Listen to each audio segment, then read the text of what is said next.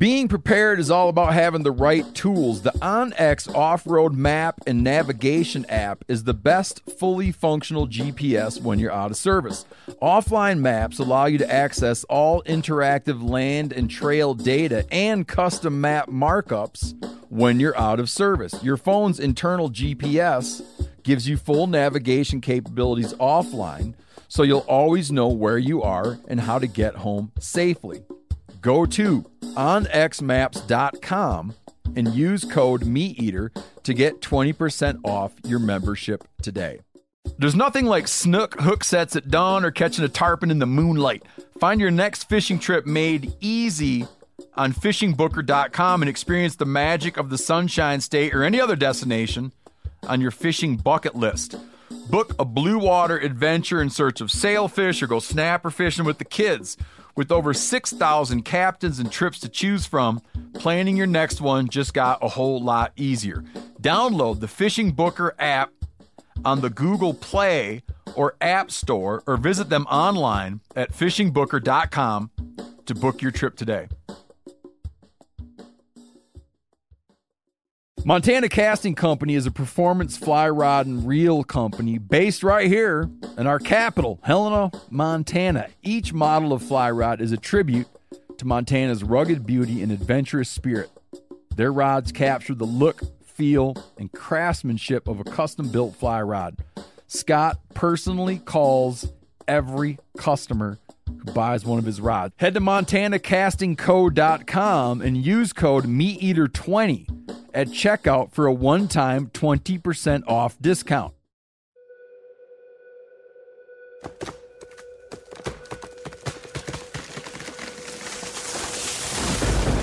This is the Meat Eater podcast coming at you shirtless, severely bug bitten, and in my case, underwearless. We hunt the Meat Eater podcast.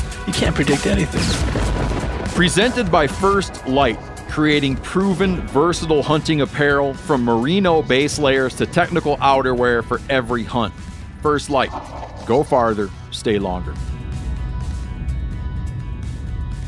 All right, everybody, we are excited to announce that we have identified our next opportunity to ensure more access to hunting and fishing. This year, we are partnering with the Trust for Public Lands to support the Montana Great Outdoors Project. If you remember last time, we did something all the way across the country over in Maine. This time we're doing it in Montana, the Montana Great Outdoors Project. This project consists of a series of permanent easements across 114,000 acres of timber company land. These easements will prevent development and ensure continued access to hunting and fishing in perpetuity. Getting these easements in place not only provides direct access to 114,000 acres of private property, but increased access to the existing public lands that surround the area. So there you have it. That's what the 2022 Meat Eater Land Access Initiative funds are going to.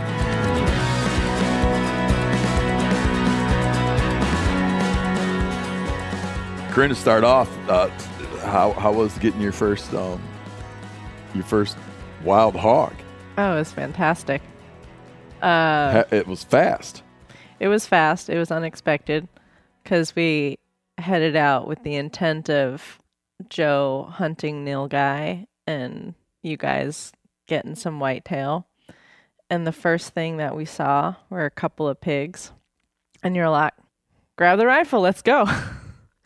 so, how far were we? Was from the road to the pigs? Couple hundred I don't know. yeah. yards and you took off and I just followed you and we were trying to get close enough to them and out of Downwind. wind di- downwind yep and then you said we probably got to about a 100 yards you set up those stick that stick tripod for me and uh, you're making sure that i saw the largest one in my sights which was a, a black one i think there was like a, a pink two pinks i think there were three I don't remember anything being pink, Corinne. white tan Red. i didn't see a red pig Tan. The pink pig. That's kind of a myth. I mean, a neutral color. I don't know. I, I thought lighter. pink pig. Yeah. wasn't the pink one that uh we were scoping out. So it's this larger black one, and it looked from that distance huge because everything seems to look really, really large when you're far away from it. But I think you maybe thought I was gonna take a little bit more time to set up because you were still talking to me, and I'm like, no, no, no, like I'm gonna shoot, and you're still talking to me. I'm like, I'm I'm gonna shoot, and then it was quartered away from me, and uh, I was a little shaky on the on the tripod, but I just I shot, and you know when you hear that like, so I knew I hit it. My Um, father described it as hitting a pumpkin with a bat. Hmm. That was his noise for Okay. whenever he was telling Okay. you how good Can he hit something that. with Yeah. how good he hit something with his bow. That's what the sound that. was. Uh, but I I made a mistake in that I didn't continue to look through the scope. I raised my head, and I didn't automatically rack another one. So, for the future, I mean that's just always something that I should remember when you shoot yeah, once. good to remember. you know, just you know, because it might not be dead. And in this case, that pig wasn't dead, and he ran off. I panicked a little bit, couldn't get off another shot because I had did, I had done, uh, made some little mistakes right after, and uh, we took off trying to find him. And you were preparing me for the fact that we really might not find him because he he ran off kind of. I knew that he was hit, but I didn't know how injured he really was Yeah, yeah. um and then we kind of got to the end uh we got to the the start of the tree line and like 10 yards in there he was Yeah. and that was it but he wasn't yeah Well, you you were all tore up about it, but let me point this out to you. Had you had you shot, Mhm. and I had said, "Okay, we're just going to wait ten minutes, Mm. and then we'll go check," right? You'd have gone over and he'd been laying there dead. right It's just that you got over there quick enough to see what was. You witnessed what you have to, which is always going to happen anyway. right like a process of You just happened to witness it happen, and then he felt bad about it. But you would never, you wouldn't have known if you hadn't have been there. right that's right Like it was mortally wounded and it died. right and it was maybe like a short minute or two the later short of hitting we it through the there. brain. You know, that's the that's the process yeah it was just hard to see my little zodiac chinese zodiac spirit animal like Yeah. that but you're gonna do a bunch of Chinese stuff with it i i would love to do some uh because you're not gonna do Jewish stuff with it. An old Jewish hog recipe. that that's that's right. Uh, um, Here's how the rabbis taught me to cook wild hog.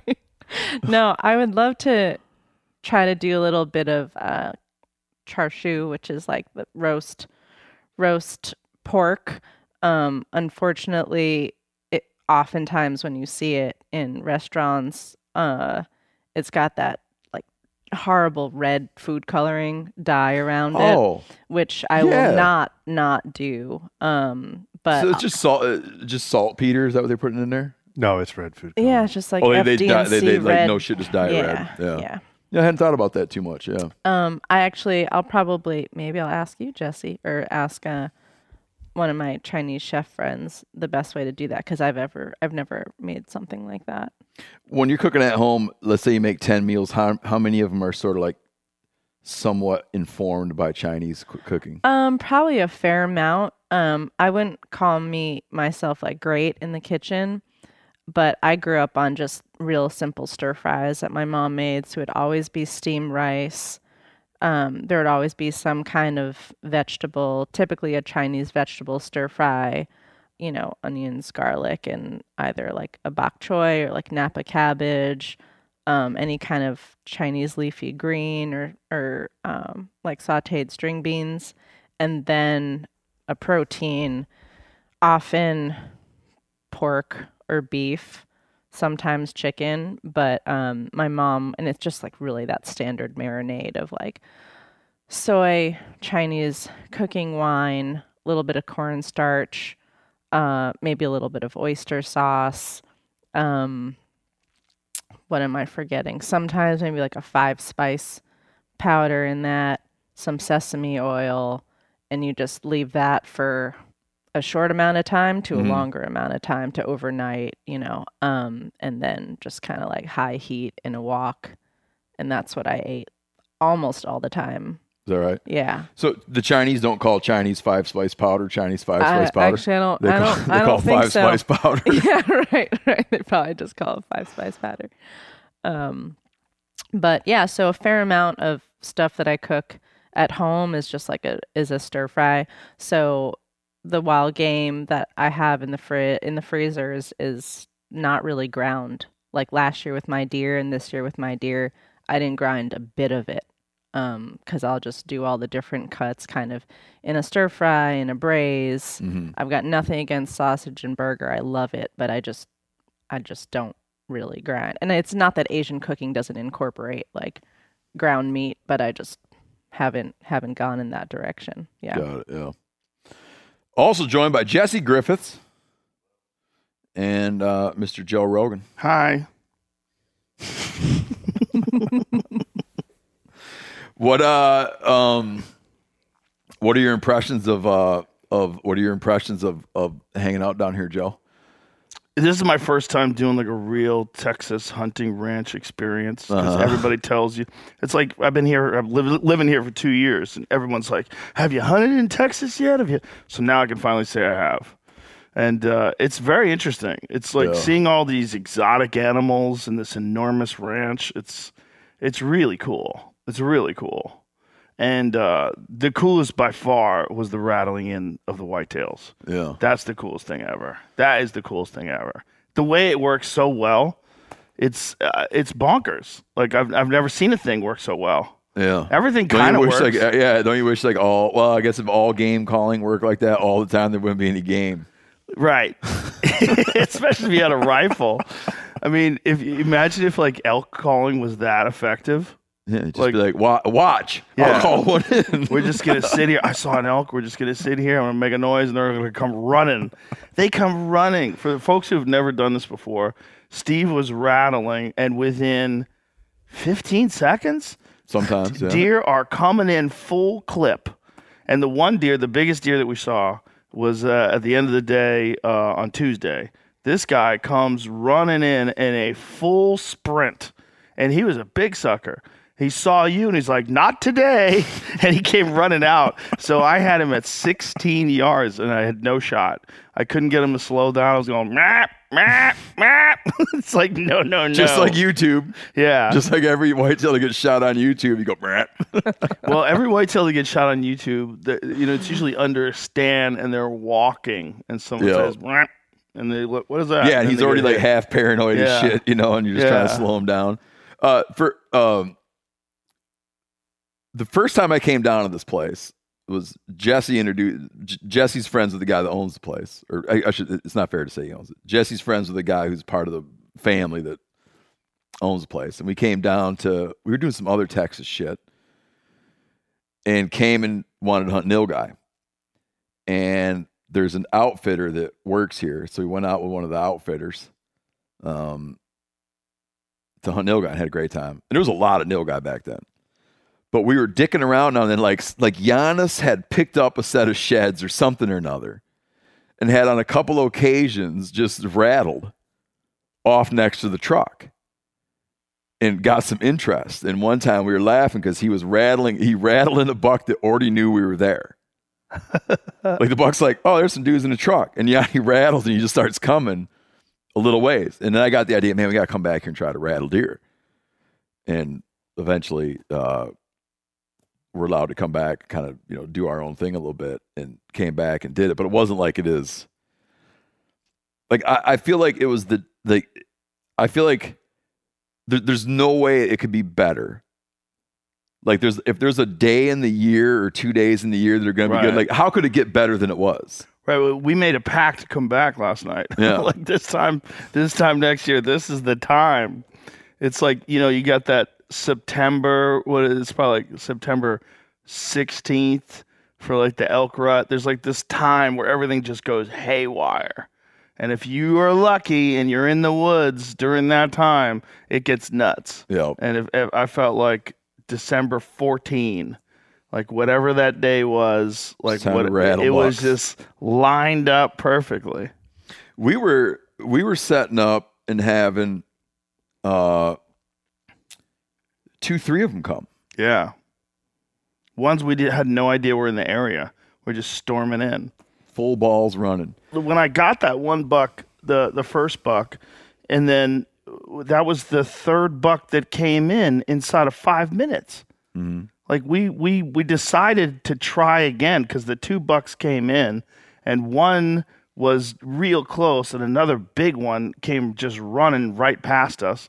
And uh, we were like, well, I guess we blew these guys out of here. And we were like, well, let's just give it another couple of minutes. And then before you know it, another guy shows up.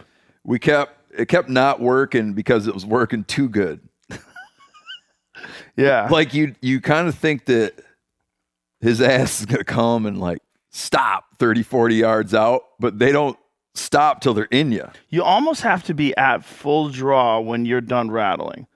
You almost have to like rattle for like 30 seconds and then go, go ahead, and then just hold full draw. You know, Yeah. like with like a modern bow, you can kind of hold full draw for a couple minutes. i think if you're really gonna get serious about it it'd be like an 870 with buckshot Yes, yes, just yeah. Because there were so many times they were coming in behind us, to the side of us. Mm-hmm. and we kept trying to game it we'll be like okay well that one clearly wanted to be downwind Yeah. so you go downwind and then he'd go downwind and i'd rattle and then it'd be like in my face and then the next one is whatever Well, the one that we rattled in that was over near the lake, that was pretty wild because he was on the whole other side of that pond and he heard us, and you just see him running from hundreds of yards away. And he did a full circle to get downwind of us. And it was pretty quick. And then he was like, "Mm, I don't like it. Yeah.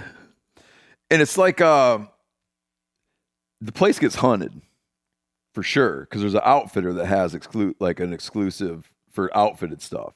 And then the family has friends and people that hunt it. But I don't, no one hunts it like that. Because it's kind of like a safari style hunting.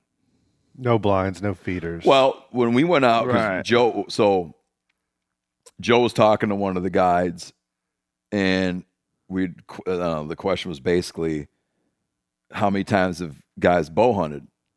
And he says never. And Joe's like, no, I mean like ever, never. They'd never had. A, he'd never had the guy that guides had never had an archery client. So I think that like a way it's so it's it's not that it doesn't get hunted because it gets hunted, but it doesn't get hunted like that. So I don't think they're hearing like here. I don't think they're hearing that.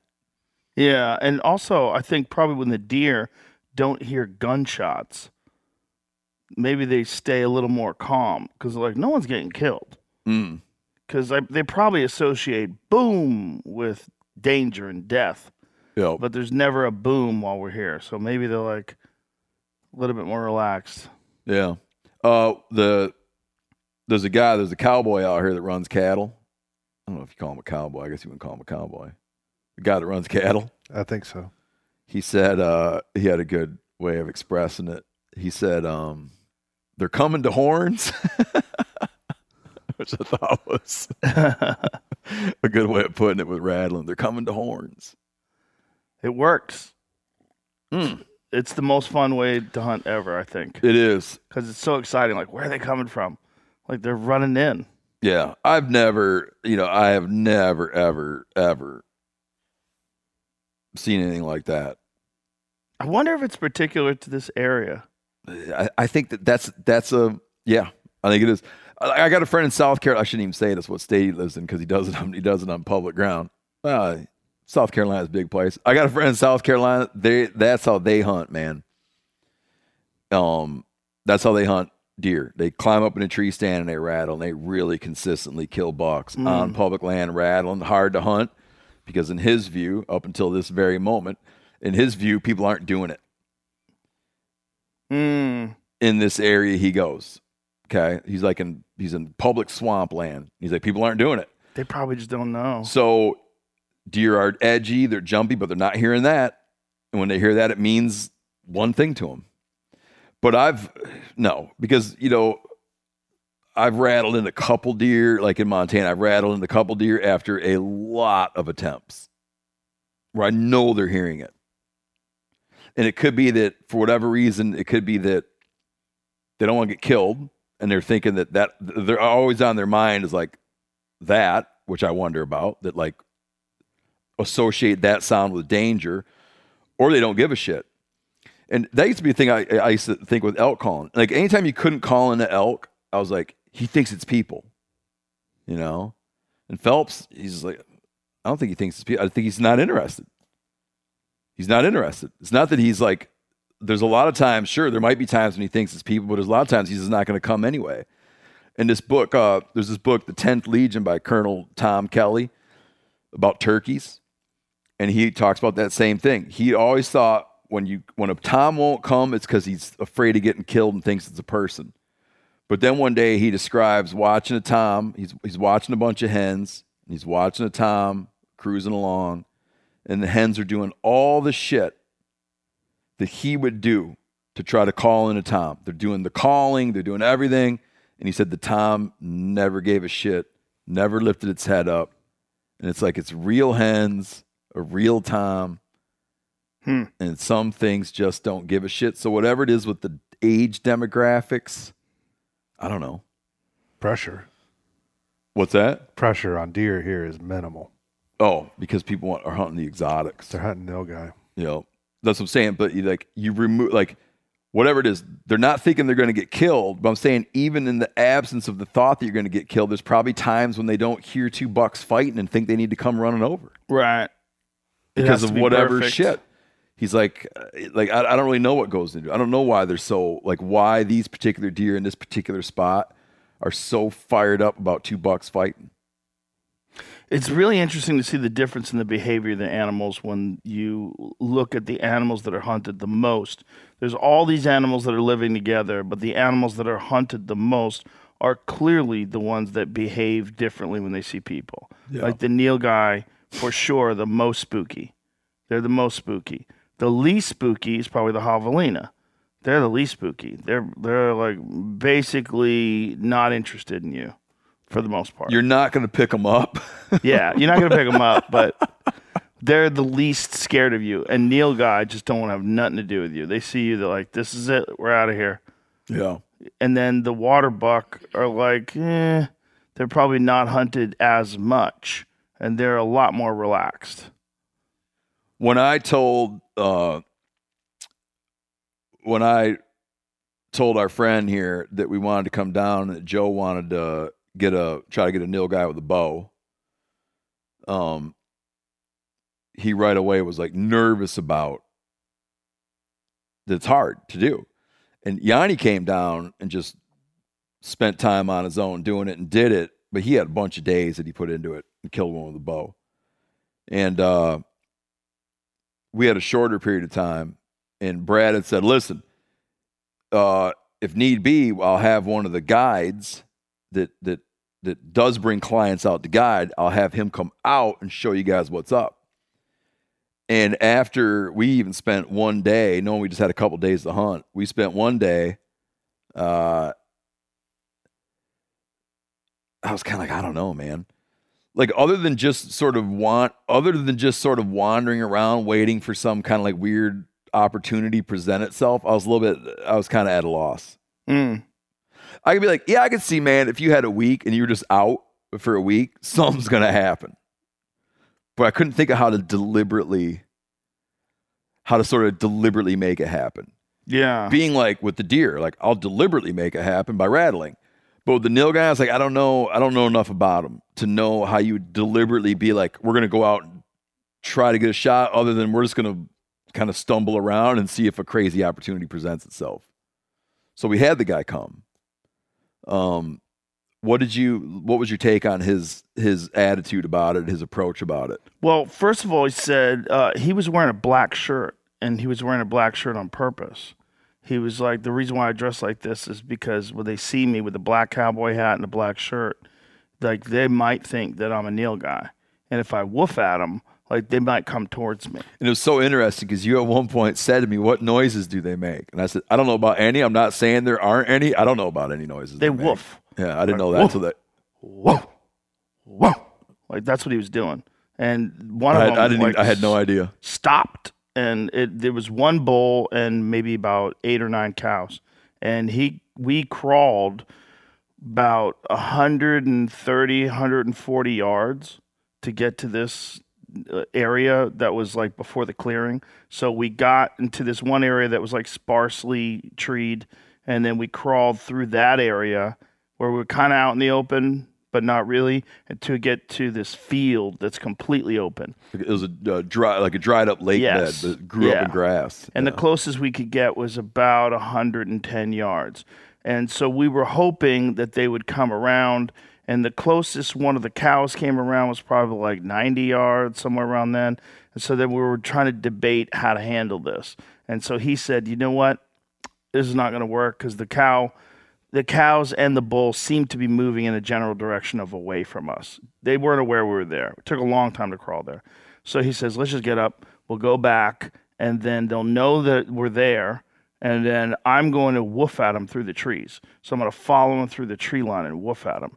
And he followed them through the tree line, and this one lone bull, hit, hit me with the noise he makes again. whoa, that's what he was doing. It was like he was like woofing, almost like yeah. a dog before he starts. "Rah, rah, rah, rah, rah, rah," You know, the the like Oh, yeah, your yeah. dogs in your house. Like his warm up, his warm up Yeah. mark. He's Preamble. Like, Like like he if your shit. dog woke up in your bedroom Yeah. and he kind of hears something different. Yeah. My dogs used to do that when they would hear a coyote in the distance. But hey man, shut the fuck up. so when uh, so when he woofed, they started. He was paying attention. He was moving towards. He goes, man. He goes, give this guy another week or two, and he would come charging at us like, "What's up?" Yeah, when he said that, Yeah. man, I didn't know that that was a. I didn't, had no idea yeah, that was a thing. it's a man. thing. It's a thing. So we uh, we we settled with uh, stalking and ambushing. It's like the, the the whole thing was just like get it, finding them that they didn't know you were there, and then slowly creeping around edges without them noticing you, and get to a place where. And eventually, uh, the way I got the deal guy was he spotted this group of uh, bulls, and um, they were they were with these turkeys, and they were around the, edge of this corner, but only about like uh, a hundred yards around the edge. And I was like, "That's so close. If we could just get to that corner, I think I, I could sneak up close enough to get a shot." And so we did that, and we got about ninety yards away, and then we went into the woods, and then we got I got to about maybe like 70 or 80 and then I I creeped real slowly the rest of the way but it was just very fortunate because the bull had his butt to me completely ha- had no idea I was there the turkeys knew and they started really? they started like what's happening what's going on Ah!" they were like moving around a little bit and I was like, these bitches better not give me up. Because I, I was slowly creeping up to them. And then Yeah, uh, look at the turkeys. Be like, shh, it was real exciting. I'm not here for you. Those moments, the spot and stalk moments are so exciting because, like, when the animal turns and goes broadside, and you're like, "Whoa, now's the time." It's like this is like, whoo, whoo. It's like your heart starts beating and your adrenaline starts kicking, and you're like, "Okay, keep it together, keep it together." I should I should point out real quick uh, that when I brought up the bow hunting for nilgai, there's like a second complication. Is uh, we'll get into this, but there's the the first complication that that our friend was is that it's hard to get close to him. You know, it's just hard. The second thing is is there uh, I don't want to say it's regarded as a no no to try to get one with a bow, but like anyone that is familiar with nilgai, when you talk about with a bow, they're kind of like, yeah, I don't know, because you know they can really take a hit, and they want to run. yeah, They don't want to bleed. And then what? What the hell's the word they use for the brush patches here, man? It's not like Mott? what's the word? Mott? No, it's not what Brad says. Oh, Monte. yeah. What the hell is that? Uh, Like a brush patch? kind of. Maybe a little elevation, and he, he calls it the Monte, like any like the, the brushy areas. Yeah. Yeah. You got your senderos, Senderos and Montes. Yeah. the roads, and if it's not a sendero, it might be a what's the giant opening? An opening? Oh, the oh the oh the Plan Grande. Yeah, what the hell's that? That means the, the Great Plain. Okay. And then everything else is the the brush. The Monte. Yeah, the fear is that you're going to hit the nilgai and his, his ass is going to run into this brush, which is just some serious brush. And that's exactly what happened. When I was explaining to you how thick that brush is, my kid chased a turkey into that brush, and the turkey got snagged up in the brush and couldn't fly away. It got a turkey got tangled up in the brush. that's crazy. some thick ass brush. So you're you're trying to hit one, and, and there's a lot of like it's not like a it's not like you're gonna wing it and assume you'll find it. No, no. It there was. It was fraught with peril.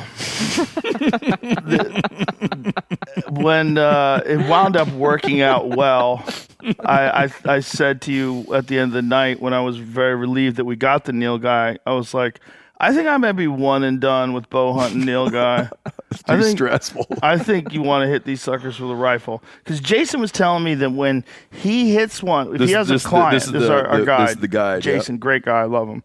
So Jason was saying that when he has a client, he'll have one in the chamber. So and then the client hits it, and he'll hit him after the client hits it. Gun hunting. Gun hunt. That's super common. Hmm. I've I've watched it. I've actually watched it in this pasture. That he didn't we're- tell me that until we were trying to find blood, and there was no And he's blood. like, oh, by the way, even with rifles, we yes. yeah. And I, when I hit the, I've, you know, I've seen animals run when you hit them before. I have never seen an animal run like this, Joe said it was like a cheetah. like a cheetah. That's what it's like. It was full clip. I mean, they they live in Asia, right? So what what part of Asia and what kills them? Lions. India. Lion. No, no, no. Not, what am I saying? Tigers. Tigers. Tigers. Yeah, Okay. they're a, they're a, That they're from the sense. Indian subcontinent, and they're and their uh their historic predator is the the tiger. That makes sense. So they're like uh, you've hunted axis deer. Mm-hmm. They're preposterously fast. I have never seen a thing move as fast as yeah. uh, they're like, they're, they're used to dealing with a 200 pound cat. Exactly. I had a, an arrow. I have a video of me bow hunting on Lanai, and I shot this this one axis deer. This he was a pretty big deer. Was uh, feeding at 80 yards away, and there was no wind, and it was like perfect conditions. And I really didn't think I'd get closer to him, and I was feeling good about the shot. I was very relaxed.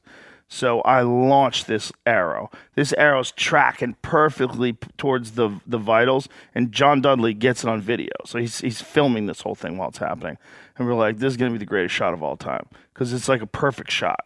And then ten yards from this axis deer, the arrow is ten yards away. He's like, not today, and ducks, and he's completely out of the frame by the time the arrow gets to him. And I'm not exaggerating. Can you imagine? So you're talking about He's an thinking, arrow. to, he's thinking to himself in a couple seconds, I'm gonna move because of this arrow. yeah, coming." he's like, oh, geez, these assholes are shooting at me again. So, I mean, it's 200 and, you know, whatever, 270, 280 feet a second.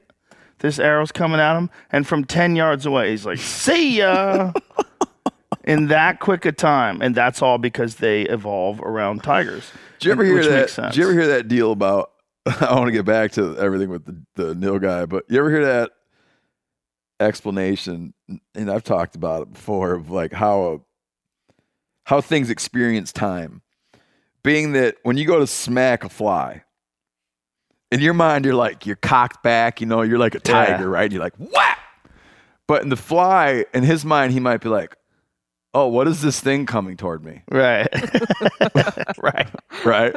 I'm probably going to need to move out of the way. Oh yeah, it is, it's coming.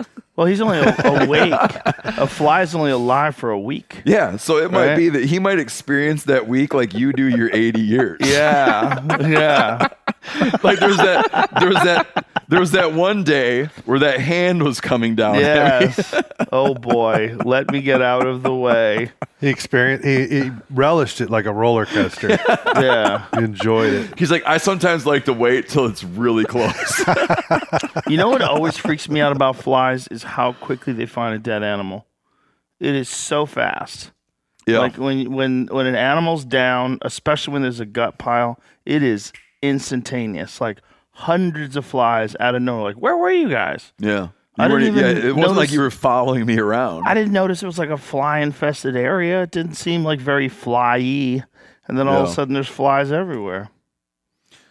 So you're creeping up on your nilgai. So I'm creeping up on this nilgai, and it wasn't the best situation because uh, I've had a pro. I have this uh, this bow sight that I really like for a lot of good reasons. It's a Garmin, uh, and it's a it's a range finding bow sight. And what's interesting about it is instead of having a range finder and a sight, it's all built into one and uh, you you at full draw there's a button on my riser i hit the button and a dot goes onto the animal and then it shows me a pin well, you got you got to be clear here. The dot, it doesn't project to be. no no no it Yeah. doesn't project to be Yeah. there's a lens so you're looking through a lens just like you would looking through like a traditional rangefinder Yep. but it's it's like the size of a, a bow sight lens it's much larger you know like a like a the best way to describe it like a small sunglass lens like if you had a sunglass and you're looking through that and when you press a button it gives you a dot just like a rangefinder gives you a dot where you know you're you're pointing it at the area you want to hit and then it gives you a number it's got a little screen above it it'll say like 53 in my this case it was 53 yards and then it shows you a pin. Well in this it's, it's been fucking up lately and it, I, I hit the button and it ranges. It says 53 yards but no pin. And i'm at full draw. Ranges. So you know the moment when an animal turns broadside you're trying to stay calm.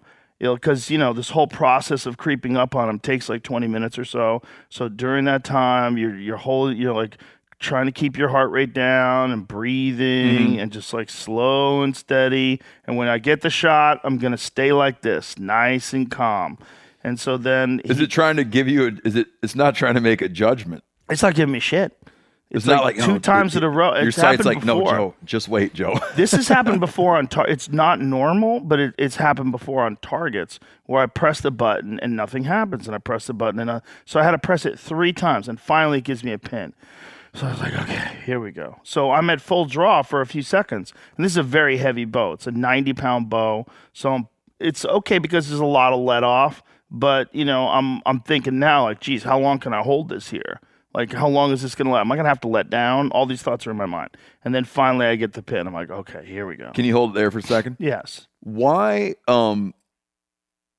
you shoot a ninety pound bow. Why? A thing I've always wondered is skinny ass guys like me, guys that could beat my ass in a fight. Why do so many people, in your view, hover at around like seventy pound draw weight? Well, 70 pound draw weight is comfortable to pull. And if you don't lift weights and if you're not a, a physically strong person, that's achievable. It's like you you can get there. Yeah, Like- I, I'm a skinny ass guy that lifts weights, but I feel like like I said, like people that could beat my ass are also shooting a 70 pound bow. It's just it wasn't common. Like it was like through my whole life, it wasn't common to hear someone pulling a 90 pound bow. It's not common now. 80 Oh, okay. is more common. I was just watching a video about this. Uh, they were doing reviews on 80 pound bows. And uh, the reason why I switched to uh, a 90 is just because Cam did. Cam Hanes switched to a 90, and he had Hoyt made him a 90. And I'm like, I'll try it. Let me Got try it, that yeah. 90. And it, uh, I had a PSE that was 95 uh, last year, and it was just too much. It was uh, John Dudley tried to make the most ridiculous bow for me, you know, because he works with PSE. So he made a PSE 95 pound bow with a very short brace height. And if you were accurate, it was ridiculous, but it was not forgiving at all. Yeah. Because the brace height was very short. And for, for people that don't know, the lo- the brace height is the distance between the riser and the string. And if you have a good brace height, like like seven inches, that's like more forgiving than five inches. And this was more like five inches. And but it would shoot a 530 grain arrow 300 feet a second, which is really crazy. Hauling ass. really fast. And the impact like the kinetic energy is incredible. Like and you saw yesterday with that nilgai i mean total pass through from looking at the animal uh, it was um, it was uh, quartering away. I hit it through the ribs went through its entire body and out the front shoulder. Full clean pass through and then the arrow was like 30 yards Yeah, away yeah. when we found it so we found the arrow. When I, found the arrow, I was pretty confident, and I was like, "That arrow is just soaked with blood." That, and I, I was pretty confident in the hit, but I was not confident when I saw that sucker run. When I hit him, I was like, "Whack!" I'm like, "That looks good." whoa. And watching him run, I was like, oh no. like he's going so fast. He was going so fast. It was crazy. Full clip. Like, I mean, I don't know how many miles an hour, but it looked like he was going 100. It was just ridiculous. and I was like, and then when they are running, yeah. it's so I don't want to say it's extraterrestrial. Yeah, it's like you kept saying it's like some shit from Avatar. he didn't They're, they're like a big can yeah. They're like a I don't know what the hell they're like a like a, a short necked giraffe. yeah, a run. more athletic giraffe. yeah. Yeah, it it didn't seem like he should be able to run that fast if he got hit good. Because if you hit an elk good, like they get whap, like the the arrow hits them, they'll buck up and then they'll run off, but you could tell they're hurt. I could not tell at all that he was hurt. It's like it made him healthier. it it was like it supercharged him. Like their will to live is insane, and it must be because they evolve around tigers. It has to be. So this sucker, full clip, runs off, and all I could do was just sort of watch where he was going, and I was hoping that I was going to see signs of stumble and then fall down because it was. You know, he ran. Uh, would you say it was about 130 yards to where he As, died? like I did a line distance on onX, and it was line distance 130. You know, he didn't take a circuitous route to get there. It just kind of what you know, a slight arc. Yeah. So, and when I saw the arc, we saw the arc, and then we started gridding. We started trying to figure out where he was. Me and Corinne had that shit all wrong. We were far off. Yeah, but I was like, man, it'll be three in the morning, but we're gonna cover this entire. by the time we're done, we'll have covered everything. I turned the track function on, and I was telling Corinne, okay, now move over twenty yards or whatever the hell it was. We're gonna come back, and it would have been about three in the morning when we got over to where you guys were. well, uh, Jason had we had looked, and he had an application on his phone that showed a grid of like yeah, where. just a track. Yeah, track function. I can't yeah. even remember what app he was using. I think he said Rambler. that's right, Rambler. And so uh, there was this one small area where he realized we didn't look earlier, and he went and looked there, and he was just lying right there. But you know about that dude? Like, he, he's good because I don't know if you noticed too. When when I got the deer, I got a deer, and I was kind of a little nervous. I was like, "There's no blood," but I mean, I saw the it was coming on. I saw the broadhead and the arrow coming out of his back hip, like it ran the entire length of him, but there's no blood. And I'm like questioning what I saw. And I said to this guy, this is the guide that that guides out here. I said to him, I'm like, man, he kind of went like, and I showed like where he went. And it was like he wasn't listening to me. He swings way left and goes, here it is. Yeah. I was, like, what? I was like, what? Like, what possibly were you going on? You Well, weren't even you hear here. what he was asking you though? Did you hear what he he was asking you? He was What asking side? you what side you hit it on. Yeah. He's like, if you hit it on the right side, it's gonna go towards Yep, the left. That's the one thing he said. and he was right. I showed him where it went in, how it was like kind of like front, like kind of like strong quartering toward me in the front shoulder, and so he just strikes off that way, and almost like like magnetically drawn to it. Like he found it. it's We were like we were right wrong there. again. Yeah, I mean, he's it's uh, guides are interesting because you spend that much time just constantly around these animals. I think you get a sense of them that I just don't have. Yeah, he's he does like he has a regular job. Yeah. He finishes concrete. He has a concrete business, I think. Mm-hmm.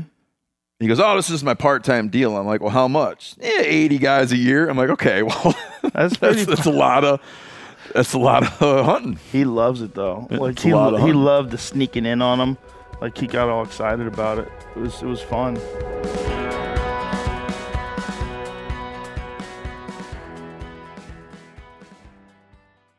Spring is a great time to do something with your family. Do some spring cleaning, which I kind of started today outside, planning outdoor activities, which I'm always doing, taking a little trip to Hawaii with your kids for spring break, which I just did, which was great. You know what else you can do for your family this spring? You can shop for life insurance with Policy Genius. Make that part of your financial planning for the year. I've said it before a, thousand times, I'll say it again. When my wife and I, when we started having kids, we got serious about life insurance, and man, I felt so much better after we did. With Policy Genius, you can find life insurance policies that start at just 292 bucks per year for a million dollars of coverage. Some options offer same-day approval and avoid unnecessary medical exams. Even if you already have a life insurance policy through work, it may not offer enough protection for your family's needs, and it may not follow you if you leave your job. So save time and money and provide your family with a financial safety net using Policy Genius. Head to policygenius.com or click the link in the description to get your free life insurance quotes and see how much you could save. That's policygenius.com. Looking for the perfect gift to celebrate the moms in your life? Aura frames are beautiful Wi Fi connected digital picture frames that allow you to share and display unlimited photos. These things are super cool as a gift, especially if you got mom, aunt, grandma, whoever, and you want to like keep them up to speed on what the family's up to. Okay, it's easy to upload and share photos via the Aura app, and if you're giving an Aura as a gift. You can even personalize the frame with pre-loaded photos and memories. Named the best digital picture frame by Wirecutter and selected as one of Oprah's favorite things, Aura frames are guaranteed to bring joy to moms of all ages. You can share photos to the frame instantly from anywhere, meaning you share videos, photos from any device, and they will instantly appear on the frame, wherever it is in the world. There's no memory card required. Right now, Aura has a great deal for Mother's Day. Listeners can save on the perfect gift by visiting auraframes.com to get $30 off plus free shipping on their best selling frame. That's A U R A frames.com. Use code MeatEater at checkout to save. Terms and conditions apply. Man, I'm just coming back uh, not too long ago from youth turkey season in Wisconsin. Now, last year at youth turkey season, it rained and snowed the whole time. This year at youth turkey season, it was in the 70s and even up to 80. So me and my kids are pouring it to it. And after a while, I realized they didn't drink anything all day, and they haven't drank anything all day. Well, that's why it's important to get hydrated and have something you're going to like to help you encourage you to get hydrated. Doesn't matter. Outdoor events, turkey hunting, playing sports, beach days, mountain adventures. Summer requires extraordinary hydration that's built for everyday dehydrating moments. With three times the electrolytes of the leading sports drink, plus eight vitamins and nutrients in a single stick, it's clear why Liquid IV is the number one powdered hydration brand in America. Tear, pour, live more. One stick plus 16 ounces of water hydrates better than water alone. I'll say that again hydrates better than water alone. Turn your ordinary water into extraordinary hydration with Liquid IV. Get 20% off your first order of Liquid IV when you go to liquidiv.com and you use code MeatEater at checkout. That's 20% off your first order when you shop Better Hydration today using promo code MeatEater at liquidiv.com. It was interesting that he, when he got here, and I was curious, I was real curious to hang out with him. I'm like, I, I you know, I'm like, I don't know the first thing about nilgai. I've done it a couple times with a rifle, which is totally different experience because you just basically go out and look for one and shoot it, and that's how that goes. Uh, so I was real curious to see like how could one consistently get up close on him. But what's funny is he didn't jump out of his truck to be like, "Here's why I have a black shirt and a black cowboy hat on." Right, right. I was just, I don't know, he's Man in Black, Johnny Cash fan. I don't know. yeah, he and then only later does it come out, and I was like, I would have been like, you might be wondering why. right. No, he was a cool guy. Oh. fun guy to talk to. But no, the minute I met him, I talked to him for a couple seconds, and I went and told Joe, I'm like, this guy's cool. It'll be fun. yeah, it was real you know, fun. you're always, you're always nervous. With It was real people. fun. And you know, when we're going around the corner, when I was creeping up on the nilgai, uh, he laid back too. He's like, Did he? Yeah, I was like, I, slow it down. Like, I was like, this is just better if it's just one of us, because like you know the turkeys and all this shit. I'm like, so so he just hung back. Was So he, he giving you a bunch of input on uh, do this and don't do that when it comes time to shoot it? Nope. No, he told me where their organs are, but I had already knew that. I'd done a bunch of research online. They they are all their stuff is closer to the front than um than um like an elk or a deer, which uh, is interesting. They're they're built differently. Yeah. Yeah, so he told me that, but I had already was already aware of that. But uh, I think I really do think I'm one and done with bow hunting them. Watching the way he ran off, like you just you can just to- picture not finding it. yeah, oh, honey. Well, that was perfect. a. I hit him perfect. It was a great shot. Oh, we didn't mention this. Not a speck of blood. Nothing. And and even when we got up to it, um, you probably noticed this.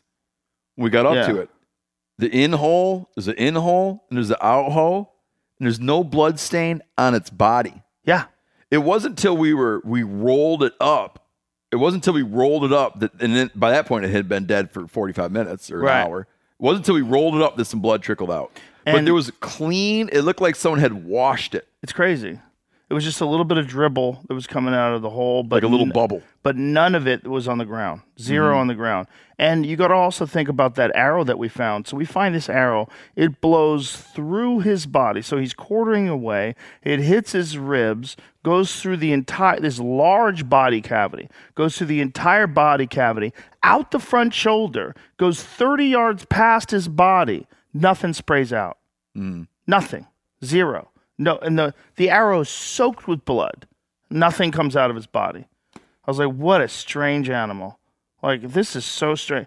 But the sheer panic that I had when I seen him run that way, I was like, oh no. and I was it was almost like he was playing tricks on me, like maybe I didn't hit him good. Like maybe I hit him bad. Maybe I hit his foot, or maybe I, you know, maybe maybe I'm delusional. Yeah. Like I thought it was. I, I had the pin right where I wanted to. My arm was steady. The release was good. I hear swack when it hits his body. I'm like, I got. Oh no, that was the, like literally the, the the thought process. Like I got him. I didn't even finish. Got him. As like, I got. Oh my god! Look at that sucker go. Pew! Just full clip, and then he just ran till he was gone. It was both of his lungs, so he uh, he just expired from a lack of air within 130 yards. So he probably covered that 130 yards in 10 seconds too. Yeah, that's that's a funny thing about when you're when you do get into a bad situation, you're trailing something, you lose sight of um what it took to cover the distance Right, versus what it took you to cover the distance. right, So if you have a really bad blood trail and you find like a little speck and a little speck and a while later, you know, you're into it 45 minutes, you haven't started circling yet because you don't want to mess up, you don't want to stamp out any blood because you want to keep the trail intact. And, you know, 45 minutes later, you realize you're 100 yards away. And you're like, I don't know, it seems like you're on this journey.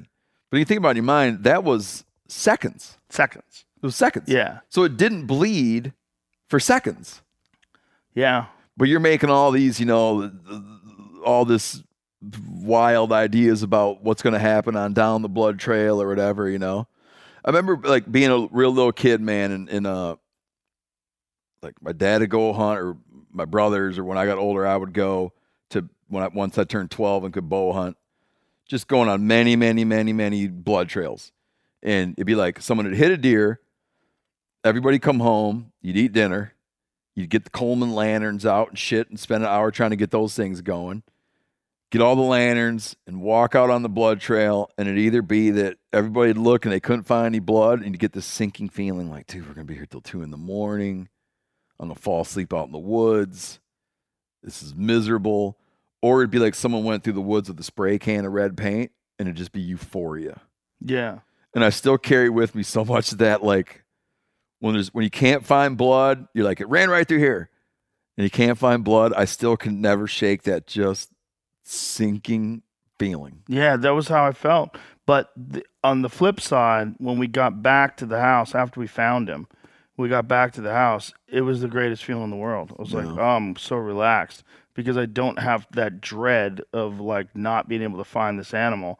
And the worst case scenario would be you find him like he ran four or five hundred yards, but now the meat's no good. yeah So now he's just dead for no reason. and it's hot as shit. And, it's so hot it's as like shit, you don't have you, you can't even joke. Like even in cold weather, you're kind of like with the elk. Oh, we'll go find him in the morning.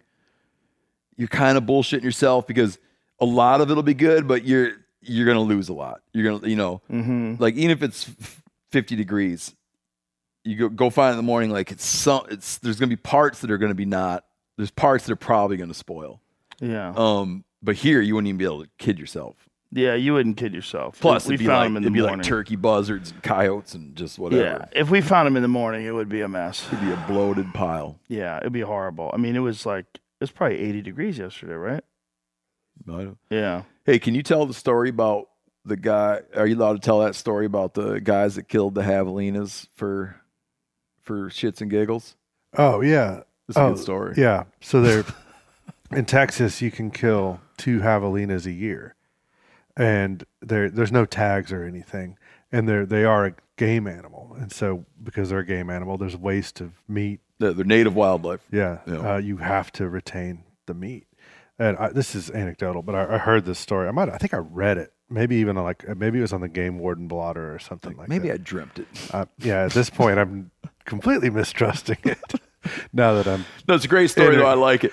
And if it's not true, I think it should. I think a game warden should keep this one in his back pocket. it's a fable. At least it's a you know it's a cautionary tale about uh, going out and shooting a bunch of javelinas and dragging them to the gut pile, which this game warden checked on some hunters and asked if they'd shot anything, and they're like, "Yeah, we just got some javelinas." I'm putting words in their mouths right now. Uh, and he's like, "Well, where's the meat?" And they're like, "Oh, we didn't, we didn't take any. We just drug them out to the gut pile." And it was, I, you know, two or three days it transpired. And he's like, "No, they're it's game animal. You have to harvest the meat from them." And he made them go after the fact out to the gut pile and quarter these uh, rotten, swollen uh, javelinas. I love it. I, I'd like it. Only thing that would make the story better is if you grabbed him by the ear, took him by the ear, and dragged him out to the pile. Or I'm made them excited cook to try javelina. I, I really want to know what it tastes like. It's good. yeah, you can make it taste like uh, meat by depending, you know, trees or whatever. Yeah. I think that's what I'm gonna do. Get chorizo made with it. So, uh, if you don't, if you say you wanted, if you you don't, you wouldn't hunt nilgai again. I would With- hunt no, guy with a with rifle. okay, that's what I was going to ask Yeah. you. How uh, how um, how not interested in gun hunting are you? Uh, I'm Because in, you like the archery stuff so much. I, I don't not like gun hunting. I Mm-hmm. do like gun hunting. Yeah, I, I like both. You do. Yeah, yeah. It- well, I mean, one of the things that people don't want to admit, people that are archery hunting enthusiasts, is that it's not the best way to hunt. It's like the the most ethical way to hunt really is with a rifle. Like if you- you're counting lack, if you're counting like greatest likelihood of the quickest death. yes, Yeah. Like I had uh, uh, uh like I hunted Tejon Ranch last year and I had a really lucky first day. I was with Evan Hafer and Evan shot an elk on the first day and I shot an elk on the first day. And uh, I was supposed to be there for 6 days. So uh, they had pig tags that were available. So it's like, all right, let's go do some pig hunting. And uh, they're like, "Do you want to do rifle or bow?" And I said, "You know what? Let's let's go rifle. Let's go for fun." and I shot a pig at 80 yards, and he died where he stood. Boom! It went through him. He just fell over dead, smoke coming out of his mouth, and I'm, and I thought to myself, I go, this is so much more effective. Like if I shot that that pig with a with a bow, he would have taken off, and it would have probably been, you know, we have to go find him, and you're going under because in uh, a lot of these ranches, you know, the where the pigs will live is you have like heavy bush, and they get into the bushes. And so he probably would have went in there, and I probably would have had to crawl in and drag him out, and then I probably would have hoped that he was dead while I was doing this. And Yeah, like tunnels. yeah, like I don't mean to make a false equation, but you know, like in Vietnam when you had to take a pistol and flashlight and go into those tunnels. Oh Jesus! Not in any way saying it's the same thing, but I've seen hog tunnels, which you're like, it seems like you're Fraught with peril. with a knife and a flashlight. yeah. Oh God, yeah. And you do not want to get one on one with a hog with a knife. Oh, and it was a good boar too. I mean, he had good tusks, and he was a big sucker. Um, I'm not opposed to rifle hunting. As a matter matter of fact, like if uh, if it got to a, a situation where I was so busy that I didn't have, that's not true. That's never going to happen. It'll, it'll never be a situation where I never have enough time to go on like real long hunts. I'll, I'll make sure at this point in my life, 'cause- just because I, I enjoy it too much, and it's it's such a break for me. It's such a like a cleansing of uh, all the other stuff on my mind. You know, when like say when you and I were there, you're rattling, and I got an arrow knocked, and my head's on a swivel. I'm not thinking about jack shit No, you're right. There's I'm no not thinking room to about think about other stuff. anything other than what's going on. Um, but I think rifle hunting is more. It's more effective. It's probably more humane. You know, uh, it's it's just there's a reason why they invented guns. They're better than bows. But in terms of satisfaction, the animals that I've killed with my bow are the most they're hard it's harder to do. It's Yeah. just much harder to do. Like that 53 yard shot that i hit that nilgai with that's easy with a rifle. I could do that offhand with a rifle. No, no problem. 100% confident.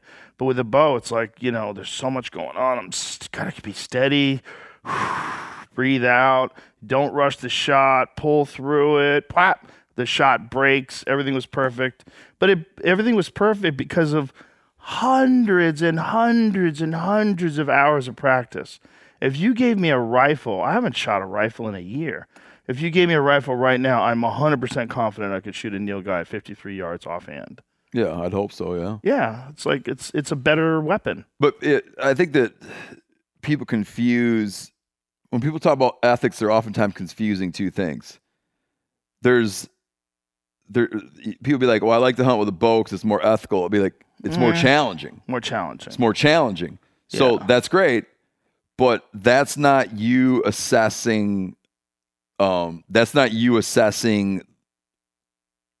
In in in weighing, however one chooses to weigh animal like the welfare and well being. Likelihood of injury. Yeah, meaning if you really want to get down to like like if you take a commercial slaughter plant, how do they when they're like, "Okay, we want quick death. We're going to be ethical." What are they going to do? They're not going to shoot with a bow. Right. They're going to take a pneumatic bolt and punch a I don't know what it is three quarter diameter stainless steel rod Right all the way through its brain, Yeah. and they'd be like, "That's humane." Yeah. Well, I thought archery hunting was humane. Like archery hunting's hard. Yeah, Right? it's archery hunting's hard. There's a there's a restaurant in uh, Austin, and they serve a lot of uh, wild game meat and uh, a lot of antelope and stuff like that.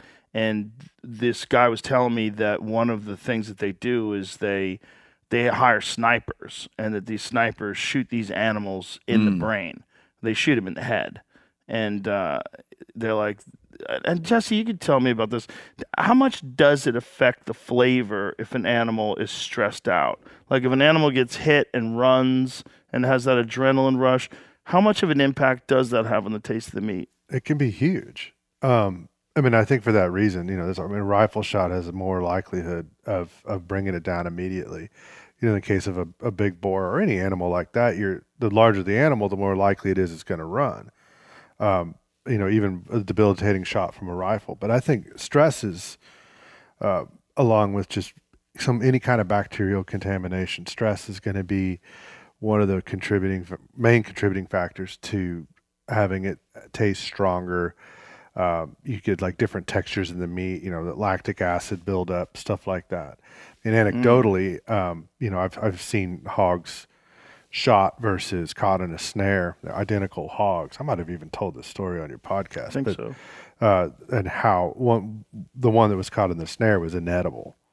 And they were there was two sows, probably about eighty pounds each. They could have come out of the same litter. One dropped with a spine shot, and one was so exhausted uh, when we came up to her. Uh, she was in a snare that she couldn't even stand up when we walked up there.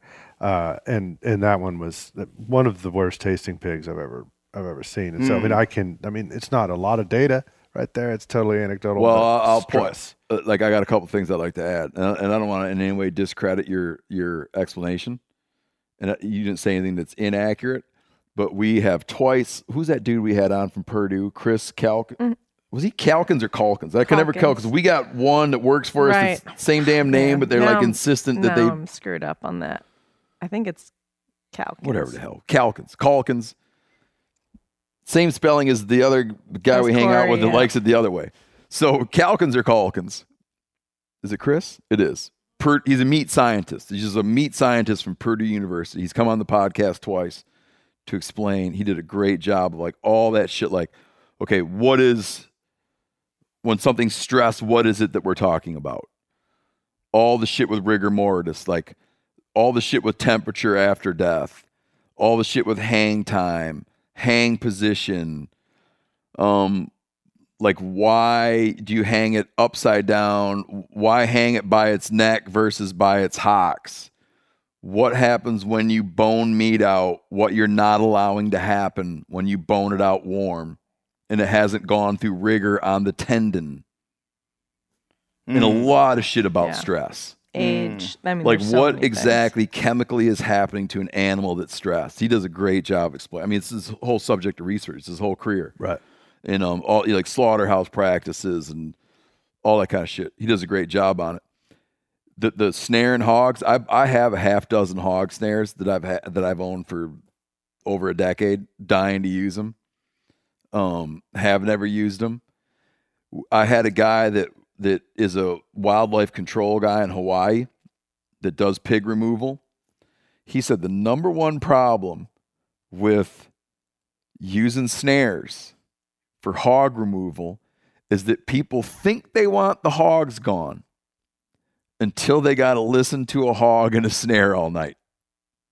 Then they lose their interest in having the hogs be gone. So the, you talking about stress, it'll have people be like, "Never mind, get the snares out of here. I can't handle it." Wow. All night. Yeah, I can imagine. You know, we get, I mean, at the restaurant, we serve feral hog that's been inspected. So that hog was caught in a big trap. So it went in the trap, it was having a treat, and then the, then the gates drop. And so that's a, that's a big stressor right there on Sure, those. If you've ever seen the videos, they go nuts. They're trying to get out any which way. Okay, they're stressed out.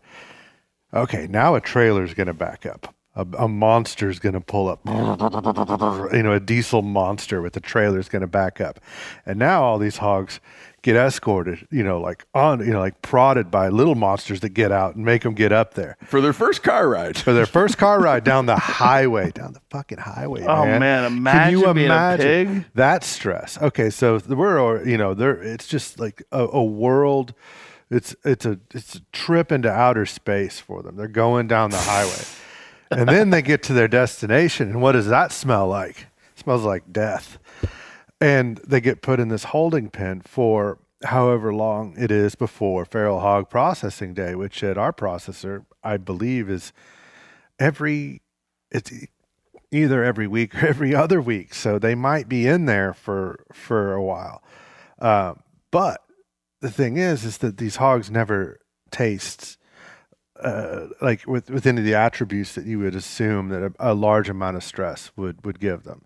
They're fine at that point. So maybe there's some sort of plateau that happens where hmm. they're gen- they're they're acutely stressed and then they're generally stressed. Well, isn't it a different thing you're talking about? You're talking about not just stress with that snared hawk. You're talking about lactic acid. Mm-hmm. There- that's Struggle. yeah, the physical struggle is probably very different than just the psychological stress. But the adrenaline stress versus lactic acid, I, I, would imagine when you're fatigued to death, like literally, like you can't move when you know that people are coming to get you. That's probably just an, en- enormous amount of lactic acid through the system. I got a, I got a question for you, Jesse. We get a lot of uh, people write in who are confused by what they sense are these big big contradictions in wildlife management, particularly around the sale of wildlife parts. Okay. A couple examples would be if you can't sell wild game, which is generally true, like you generally can't sell wild game, why can you buy a taxidermied head? Why can you buy an antler? Okay. And that would be like, that's like byproduct, not the meat in that explanation. Why can you sell beaver meat to sled dogs for, for sled dog food? Why can you sell a beaver's fur if you're not allowed to sell wild game? Be like, well, because that lives under a different regulatory structure, which is it's a fur bearer. It's it's not technically a game animal. Why can you sell fish? Why can people go to the ocean and sell fish if you can't sell wild game? That's fisheries. It's like historically been under totally different regulatory structure than wild game. Why can you sell bear grease as a hairdressing, but you can't sell bear grease as a food additive? It would be because you can't, it's a game animal.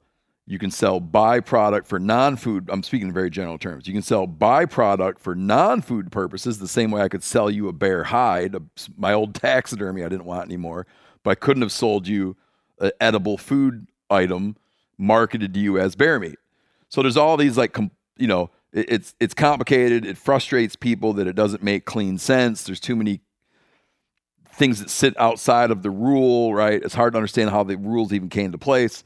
But how in the hell, if if I go into your restaurant, how can I go in and buy nilgai and they're not they're they're they're not fenced in they're they're not domestic? Or how can I go in and buy a wild pig? Like how does that how does that not fly in the face of this whole no wild game thing?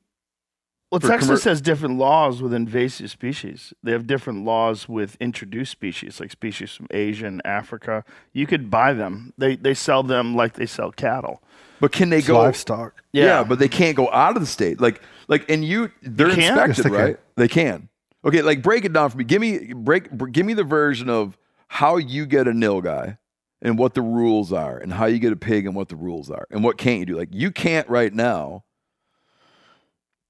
Like maybe you can. Could you go right now and shoot a nilgai, gut it out, and sell it in your restaurant? No. Okay, so that that's what I'm like. I, I, I'm not. Okay, I, don't, I know you're not breaking the law, but But you like, have to have a license Like to do explain that. this shit how it goes. You have to have an inspector. So we're gonna let's break the pigs and the and then everything else Okay. into two different categories, and we'll start with the like the nilgai specifically. So these big ranches down here, you know, the you know along the South Texas coast where the nilgai are, will often, if they need to cull out a bunch of cows, will hire an outfit, and that that outfit is generally Broken Arrow. Cows Ranch. as in female nilgai. Correct. Correct. Sorry. Sorry. Yeah. Uh, a Broken Arrow Ranch out of Ingram. And they'll come down here and they'll shoot guy from helicopters. Um, and the whole process has to be done very correctly with a with an inspector there. Since they're going over state lines, they're going to be USDA. Okay. Um, and so they're they'll come down. They'll they'll take maybe eighty in a day. Um, and then they have these big refrigerated trailers and this crew that rolls down What shots are they going for? Shooting with- headshots. shooting headshots with presumably like from a helicopter, headshots with a rifle. Yes. Got it. Okay. and then they will process everything under inspection and then they'll take it back to their facility in Ingram, which is in the hill country. And from there, they ship all over the country. Now, they're probably the preeminent supplier of wild game and especially of like high quality wild game. Uh, and they do uh, different species. There's axis.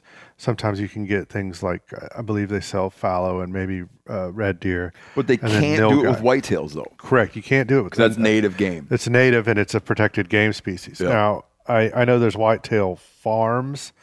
Uh, I don't I don't know of any in Texas. and I don't know the regulation around that. But you, it, I think they can be farmed. But Yeah, you here can. You can, yeah. plenty of other species that will fill that void, and they're typically invasives. And so it's it's best uh, to to utilize that as a resource. So your nilgai and your axis. Um, we at the restaurant we've had nilgai, axis, red David, Père David. I'm sorry, red deer, Père David, um, even aoudad that were culled off of off of ranches, So when it's in your restaurant, it's been inspected. inspected on the ground. Correct. Yep. Yeah. So, and that's uh, since they're distributing beyond state lines, that's USDA. Now, Okay. conversely, you've got uh, feral pigs, which are trapped live, like we just described that process, and they're brought into a facility in Fredericksburg. Uh, where they're inspected by a state inspector because he's not going to distribute over On the state hoof. lines. Correct, an ante-mortem inspection. So before they're killed, All pigs are done that way. all feral hogs. Yes. And so they can be either state or USDA. If they're not going over state lines, they don't need to be USDA. And since his most of his distribution is pr- probably to us at, you know, and then a, a few other places, he's not going to mess with the uh, kind of the burdensome regulations that having a USDA inspector in your facility comes Yep. with, you know, So your hogs in your restaurant, live trapped, live trapped, state inspected. state inspected. They have a blue Texas stamp on them. Got it. But there is a there is a way, there is an avenue, well, federal inspector to then have the you'd have Texas wild hogs, federally Correct. inspected, can go Yes, and that's also common. So I mean, most most feral hog and feral hog products in the United States are probably coming from Texas, yeah. and so they're they're going to be inspected under Do you know when they inspect it what they're looking for? Uh, obvious signs. I know they're looking at the inside of the, or they're going to be looking at the organs uh, for indications. Yep. of uh, for what they would call condemnation. They would condemn that animal. Um, and then I think just general health while it's on the hoof. You know, just make sure it's not lame or showing obvious signs of being sick or anything. And then there's some. Uh, there's something on the inside of the ribs I remember hearing about, and then the, the an organ inspection, and then it's good to go Yep. after that. Um, in but Broken Arrow is USDA, and they also do feral hog. Got it. So they're USDA feral hog because their distribution is wider, and so and they do it. They do a phenomenal job. Like the the quality of the meat, the aging process. Um, they do that electrostimulation, Yep. Um, and then they age everything really appropriately at the at the facility, and then it's it's overnighted. It's it's an incredible company. Can you buy like if you, you as a restaurant guy, uh, can you buy? Is it just cheaper for you to buy domestic pigs? By the time all that shit's done, Uh, it's about the same Okay. price. Yeah. Yeah. You'd think feral hogs would be dirt cheap, but Yeah. because of the, the the trap, the trap, the trapper, the gas Yep. money, the trailer, the processing, the distribution, um, it's not set up in the same uh, you know structure, and it's not as efficient. Uh, so it does in, in you know incur a bit of cost. And so at the end of the day, a heritage breed pig, a large black red wattle, uh, and a feral hog are going to be about the same price. yeah. I got a I got a last question for you, Joe. Where um where are you at as a home cook, and how has like game meat sort of changed your thing and and what's what's your family's attitude toward you know the, all the all the game meat you guys eat They love it because we eat it so much. Um, but um, where I'm at is uh, well, one thing I did is uh, I I started cooking everything. Like not everything, but most of what I do, I cook very slowly uh, on a smoker. Uh, I usually use a Traeger, but I recently bought an, an actual Texas offset smoker, which I'm excited to do. yeah you're saying someone made you one up that you're excited about Um, Yeah, yeah. And I also got one of those Argentine steak grills, oh yeah yeah which is great. So I really got into wood, uh, cooking over wood. I'm, I mean, I've always loved like cooking on a Traeger because I think it does impart like a flavor of wood to the food, but actual wood, burning wood is next level. yeah and there's a there's a convenience factor Oh, the, the Yeah. Traeger's amazing. it's just the like- fact that I can I check tell my, my kid phone. no no I tell my kid I'm like listen go turn the Yeah, I know? check my phone and it tells me what temperature the meat is. That's incredible. But there's also these probes called uh, MEATER probes. yeah I got They're some of those amazing. Yeah, those are great. Dude, they're incredible and you know you could use those, and those also you could check on your phone. how it gives you a projection of when you're going to be Oh, done yeah. Yes, it's a pretty good projection too dude it'll be like Yeah. it'll hit at in 22 minutes Yeah. Yeah. It's a game changer. I I really like. There's something about cooking over wood, actual wood too, that gives you. There's this caveman thing inside of you. It's like, oh, fire, food. Like I remember the first time we hunted in Montana. Uh, that was I'd never I'd never killed an animal, and I certainly never killed an animal and cooked it over a fire, like a campfire. I'm like, this is the greatest shit in the world. Like this, this is like whatever it is. Like uh, we were talking about this the other day. That there's like a door that you can open up in your brain. Like I didn't even know this door was there. Like I didn't even know this was uh, an area of my house. Like what's in here? and it was like the oh, you just hunted and killed something, and now you're gonna eat it. Door. And uh, and and I was like, this is my favorite room. Like this is my favorite room of the house. I didn't even know it existed before. And that's what it feels like when I cook. When I, oh, I'm sitting there outside, and I've got these elk steaks, and uh, I I basted them in olive oil, and I've got some some sea salt on them, and I'm just sitting them on this grill, and the fire's crackling, and the smoke is lifting up, and I can smell it. I'm in my glory. I'm having so much fun. I'm so relaxed. Maybe I have a glass of wine. I'm just chilling with my dog. It's the greatest thing in the world. And then the the taste of it is so fantastic, and um, it does impart impart that smoky flavor. And my favorite way to finish them, I, I like to do reverse sear with game meat. I've tried a bunch of different methods, but to me, especially when it comes like with elk steaks, um, the, the best result that I've ever found is a slow temperature, like 225 degrees, somewhere in that range, until it hits about 110, 120 internal, and then a really hot cast iron pan with, with beef tallow. And then I sear it on the outside. But uh, what do you? But you're not talking sous vide. Like, what are you doing to get it up to that initial temp? I just, uh, with the Argentine grill, I have Oh, it oh, cranked. oh, so you- okay, I I keep it at you. 225. I got you. You Yeah. know, so I- it- you're, you're yeah. indirect, but monitoring the temperature in the thing. Yeah. That's what's very nice about the Traeger because it's very, uh, very like you could set, you set 225, it gives you 225. Yep, like it's going to you keep it there. It's really good at that. Yep. Um, you could do that with the with an Argentine grill or a smoker, just a little bit more fiddling around with it. Um, and then you know, so that slow cook to get it up to like 110 120 and then searing it. That's my favorite. But i also like to you know cook things like stir fry things with eggs. I like to do that. That's what i'll do with like ground elk. But i feed a lot of ground elk to my dog. That's uh it's really like dog food is like what are you feeding your dog? Like what's in that? Like do you have any idea? Like Mhm. it's like if you love your dog like would you give your friend that? Like what's in there? Like so even if you buy expensive dog food i'm always like what's how I, I never investigated. I've never gone to a dog food plant and see how they put it together. I'm sure i'd be horrified. But what i know is the difference between the way he reacts when i put dog food down and the way he reacts when i put ground elk down he goes bonkers I mean, it's nuts. Like you can't stop eating. He, doesn't- he he just dives into the food. So you know, a thing, a thing we do with, uh, I don't even want to call it my dog, my wife and kids' dog. You don't like dogs. I think that's so weird that you don't like dogs. How could you? How could you not like those two cute, cute, I cute don't, little dogs that I, are I hanging can around tell you here? real quickly. It's not that I don't like them. I just don't understand what they do all day. Like, What? what? because a How coyote, inefficient. okay, a coyote wakes Oh up in the morning. God. A coyote wakes up in the morning. A fox wakes up in the morning. A wolf wakes up in the morning. Uh-huh. Some bitch has shit on his agenda. Yeah, because they have to. Because they're A dog. I come home and I'm like, yeah. I come home. The dog. I was like, what have you been doing all day?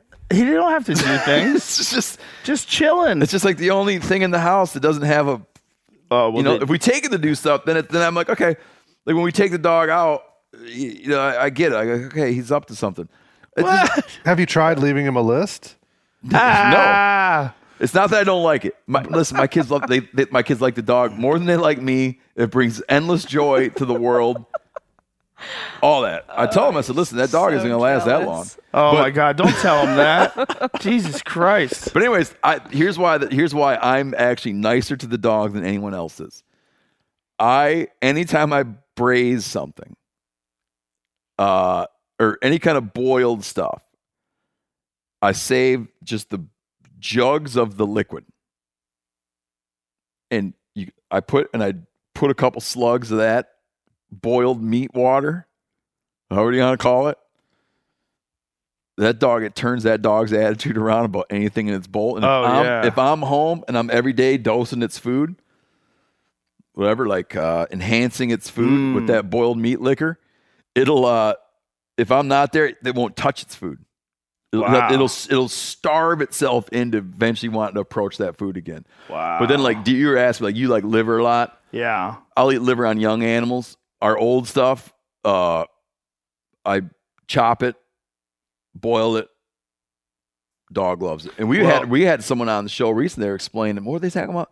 All their lungs, all their kidneys. What else? That All the parts. they make uh, basically. d- d- Dog food. they make their own dog food. out That's of a all great stuff, idea lungs and everything, man. My dog rea- reacts to liver like exponentially more than he reacts to even ground elk.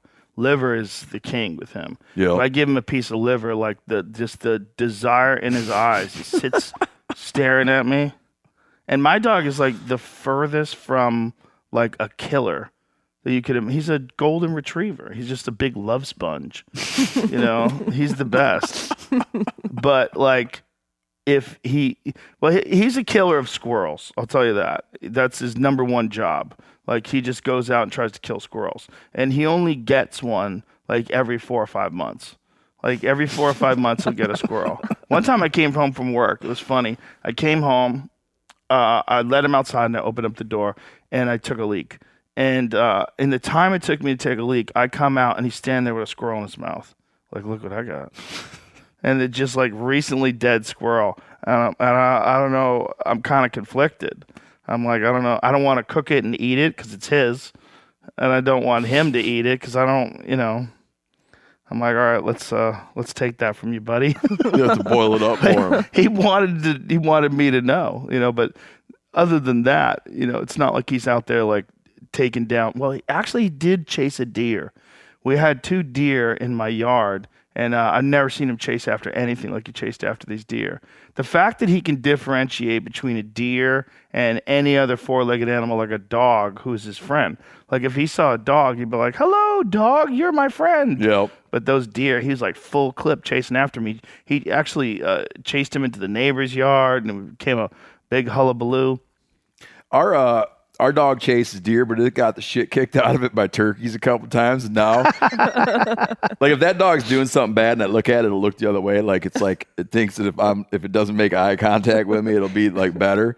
And when there's turkeys around in the yard, that dog kind of like it tries to look at him, but tries to act like it's not looking at him. It looks at the turkeys out.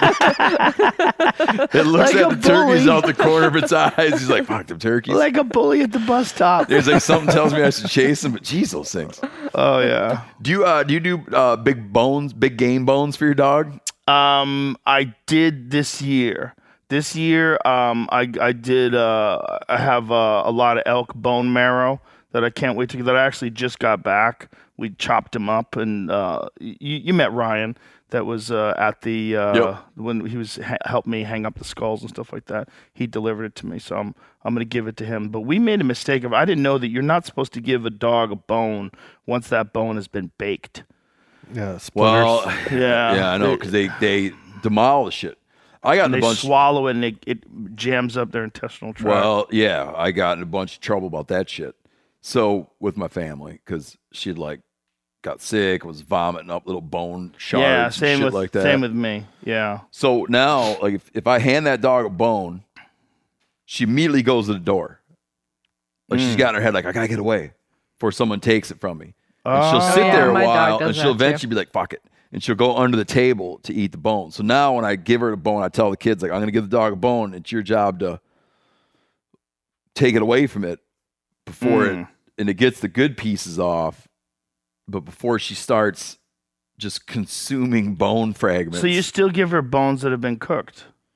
only under supervised circumstances. Yeah, I won't Mm. even mess with it anymore because I think even under supervised circumstances, if they break a piece off and swallow it, you're not going to be able to stop that Yeah. from happening. You should only give them raw bones. Yeah.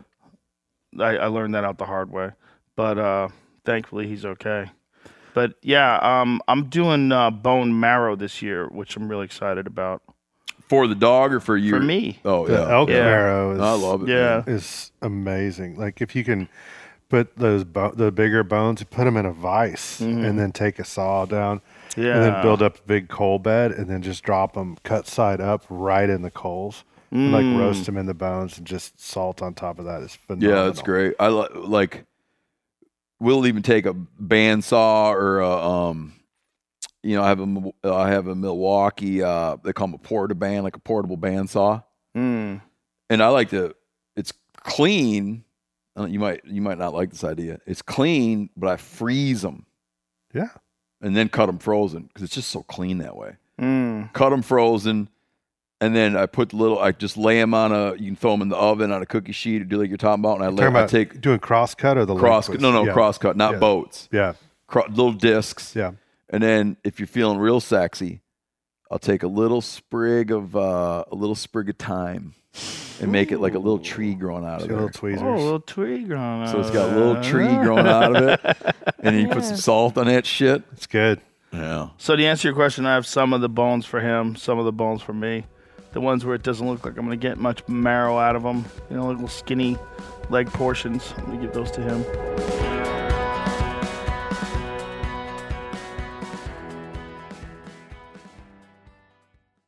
Did you know Rocket Money can cancel a subscription for you? They'll even alert you when there's been an increase in a subscription price and negotiate rates for you.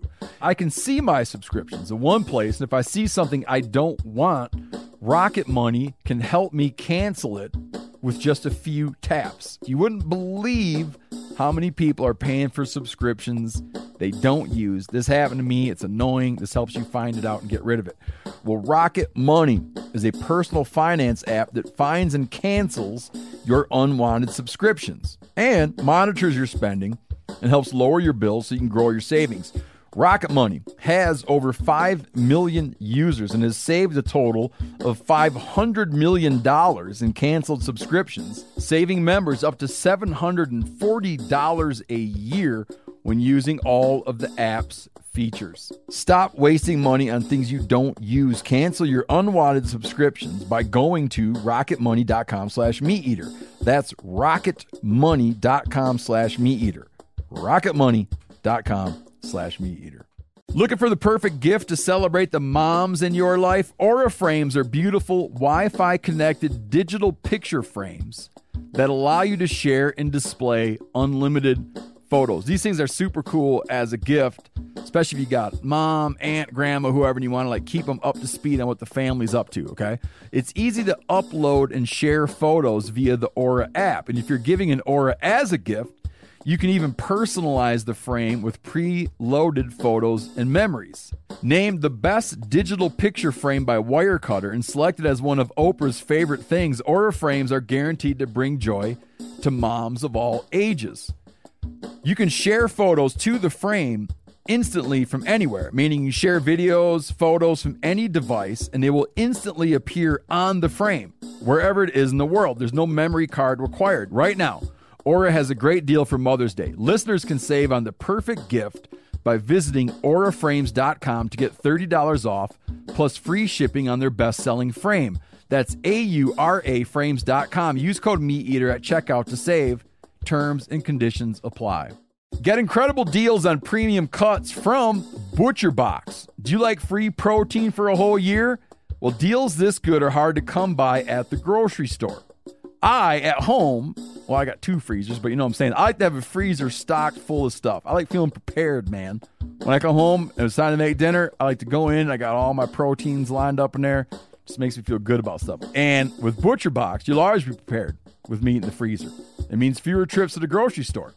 Delivered right to your doorstep with free shipping always. You get a variety of high quality cuts at an amazing value. You'll get exclusive deals as a member too. Sign up at butcherbox.com slash meat eater and get our special deal. ButcherBox is offering our listeners a free for a year offer plus an additional $20 off. Choose salmon, chicken breast, or steak tips free and every order for a year. So every box you get has that in it free for a year. Sign up today at butcherbox.com slash meat eater. Make sure you use code meat eater to choose your free for a year offer plus $20 off your first order. Family school on game. They love it, yeah. But my kids have been eating wild game for. I mean, I started hunting with you ten years ago. Oh, so they never had to go through the like. It's just normal to them. Just normal to them. Yeah. Yeah. I mean, my one daughter was four, my other one was two Yeah. at the time. So, you know, like uh, it was Never really- had to talk about it. No, she she used to love telling her friends that her favorite thing to eat was bear. Because uh, I I use your recipe of bear candy, Oh yeah, yeah. the- which the- was which really good. inspired off of uh, P.F. Chang's Mongolian beef. Oh my god, it was so delicious. It was so delicious, and we cooked it over rice. you know, I oh. served it rather over rice. Oh. I haven't made that in a while. I kinda forgot about It was dish. so good, and they, it was their favorite thing ever. They loved it, but obviously it's very sweet. You know, Yeah. there's sugar involved in it. But you know, so when they told their friends at school, like, you should have seen my friend's face. They're like, "What's your favorite thing to eat?" I like bear. And they're like, "What the fuck is going on at that kid's house?" I, I love it. I remember one time when uh, we were living in Seattle and I sent my kid down to school with a muskox sandwich, and I remember saying he was too young to like get him. I'm like, I, I'll tell you one thing I guarantee has never happened is no one's ever brought a muskox sandwich down to your school. That you can bet on. I mean, out of all the things you can bet on, that you can bet on. But what a crazy animal that is. I mean, that's that's another animal that I feel like if you hunted that sucker with a bow, you better keep an eye on it. You're not Mm. gonna find any blood. How's how's it even gonna drip any blood out of all that crazy fur? the upside is there's no vegetation. I mean, Right. there's vegetation, but it's ankle high, and their their impulse isn't to haul ass. Mm.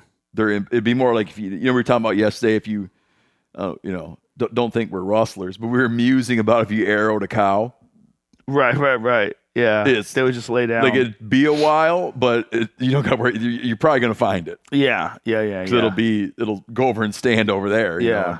And with the muskox, you're dealing with a white surface too. Yeah, it's just like is oh, it can go hundreds of yards, and I'll just be standing here watching it.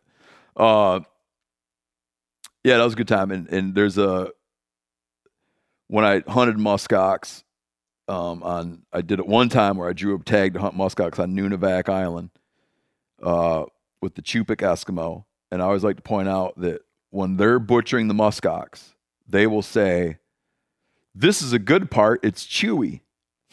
Ha. And we're always like, "This is a good part. It's tender." Yeah.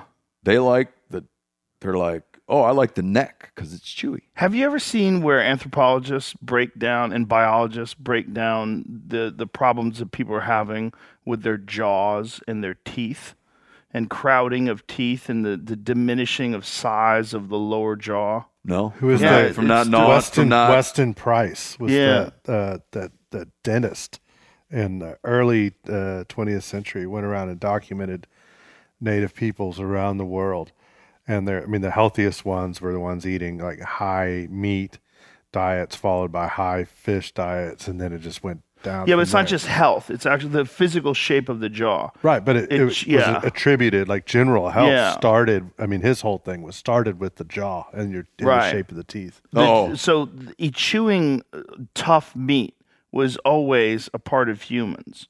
And that's the reason why we look at like a robust square jaw as being something that's that's, attractive genetically.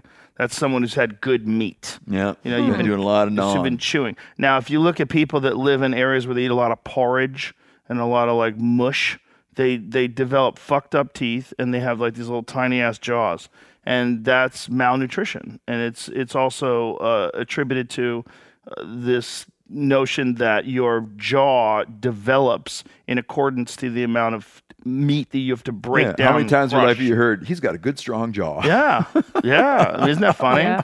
But that's, what that's so no, i've never heard that i love it though man Yeah, and there's a guy named Mew.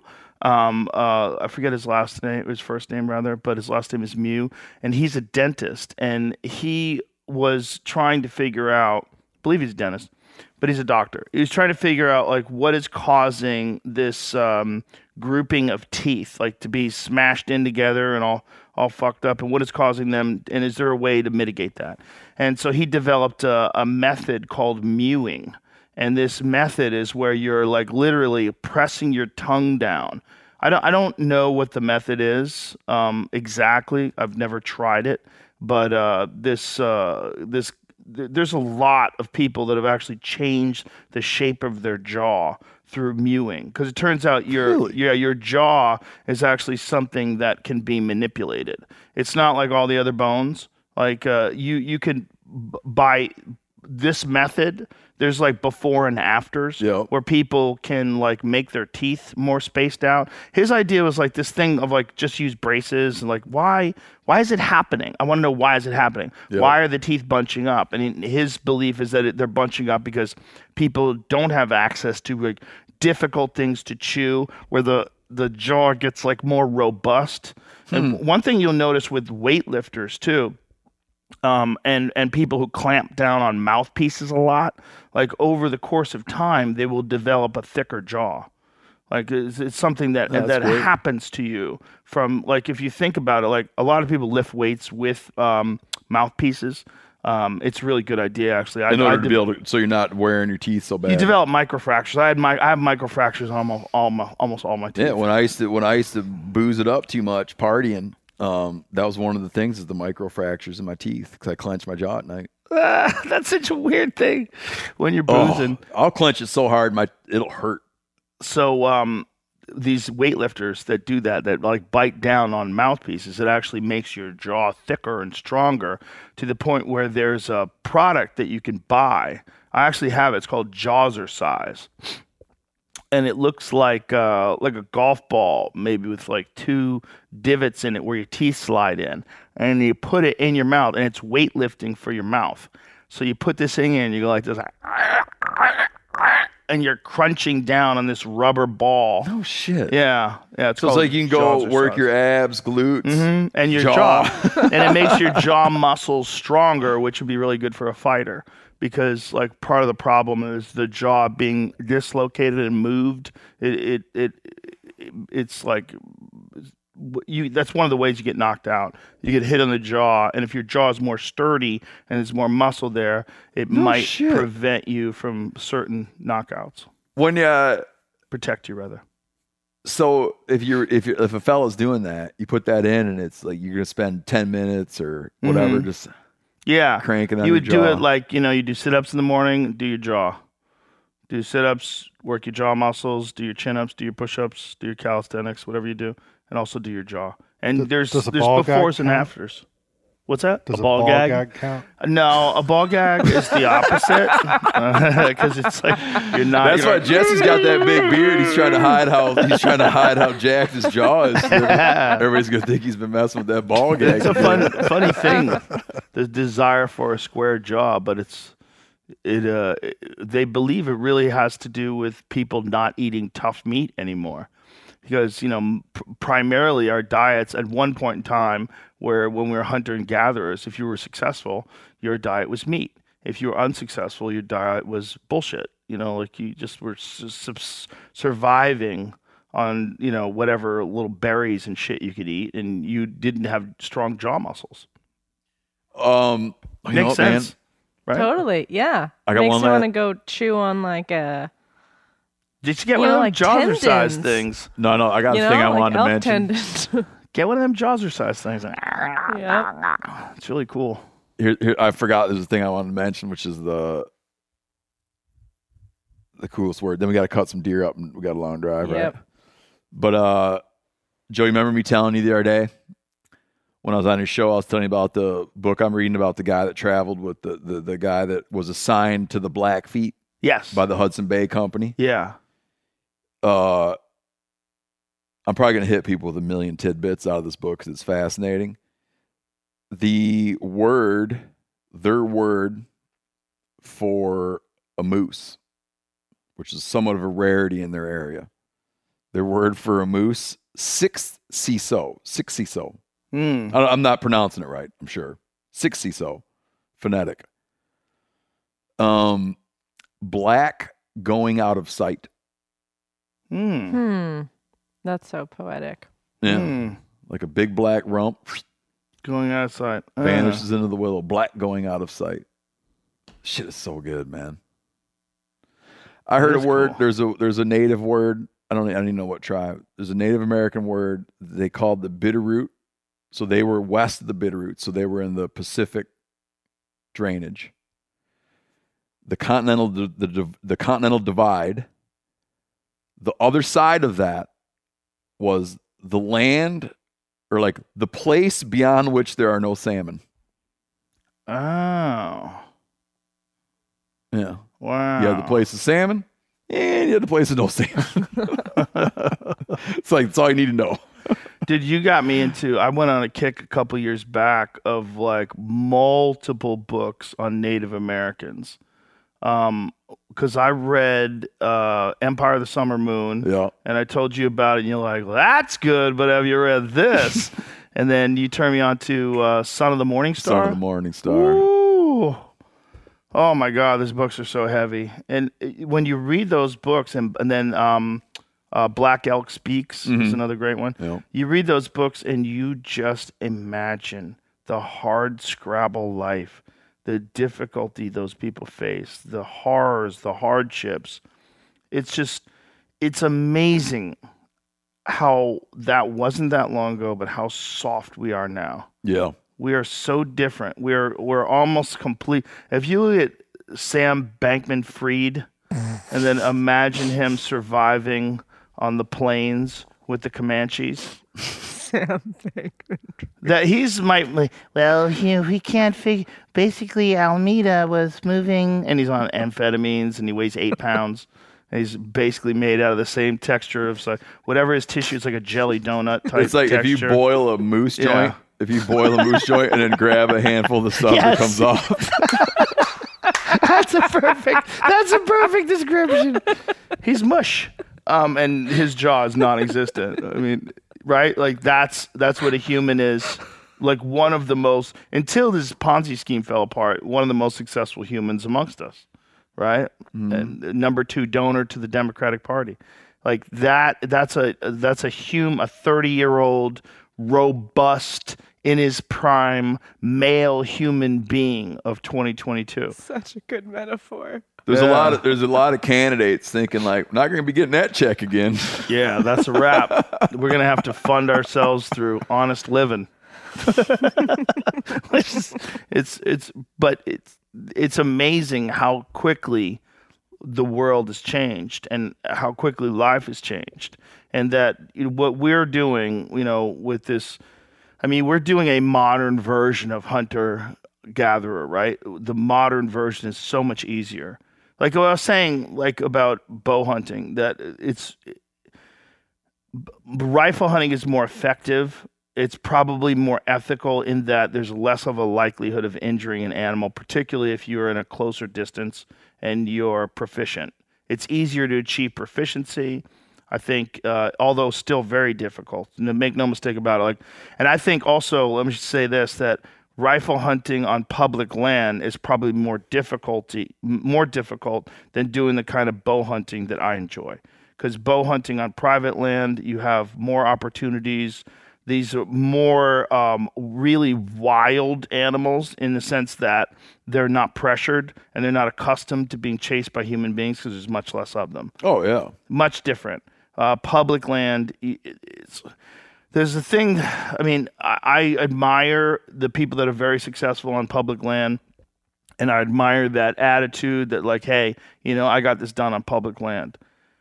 What bothers me is these animals are unnaturally pressured by swarms of people who go out there at a specific time of the year. I'm like, is that normal? Is that like they're not they, they they're wild, right?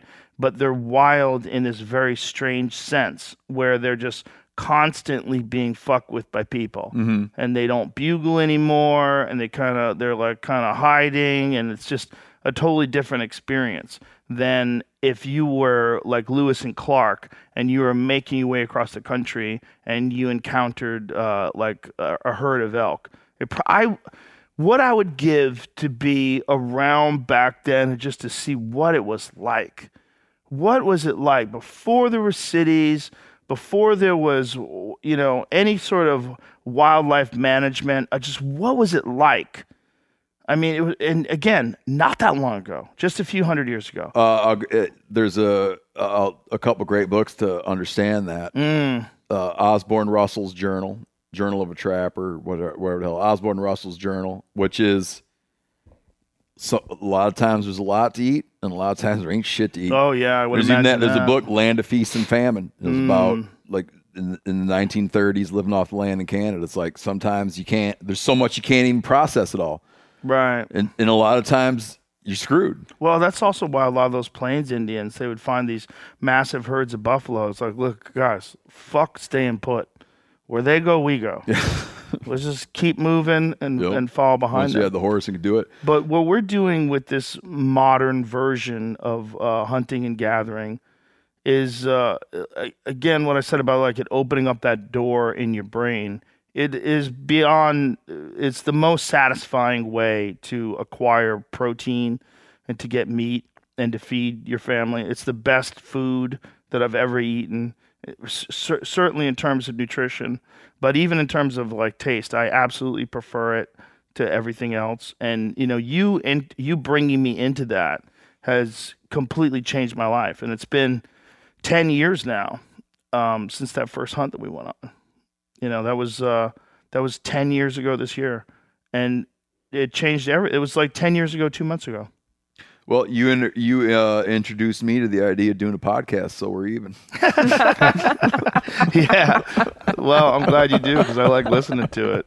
But um, you know, again, it's like I'm very well. I'm very aware of even though uh, compared to like a Sam Bankman Bankman Fried, I'm like a completely different kind of man. But compared to the the people that actually made their way across this country, and people that like whether it's the Plains Indians or the settlers, people that were trying to hunt and gather in a time where you didn't have onX maps, mm-hmm. you didn't have, you know, you didn't have GPS tracking and bow sights that ranged for you, and you know, it's what it's it's just amazing how far things have changed and how much things have changed. And I don't know if it's for the better or for the worse, but I know that for my life, if I can, in, the more I can introduce of being embedded into actual wild nature, the better I feel.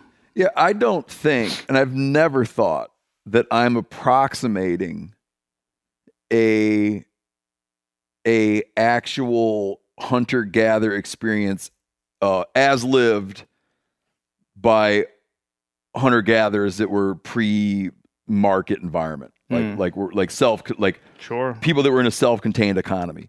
However, it's like I do an acti- I, I engage in an activity and I engage in a dietary practice that has overlap, and my understanding of what I'm doing is very heavily is very heavily influenced by or, or enhanced by an understanding of how people did it.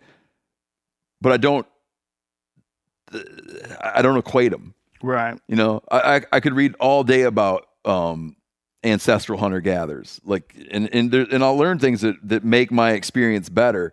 But I'm not I don't I'm not learning tips and tricks. Of course. I'm learning that a way to think about a moose, okay, or it's just it's like a way to think about a moose. Like our, our, the word moose, I don't know what that means.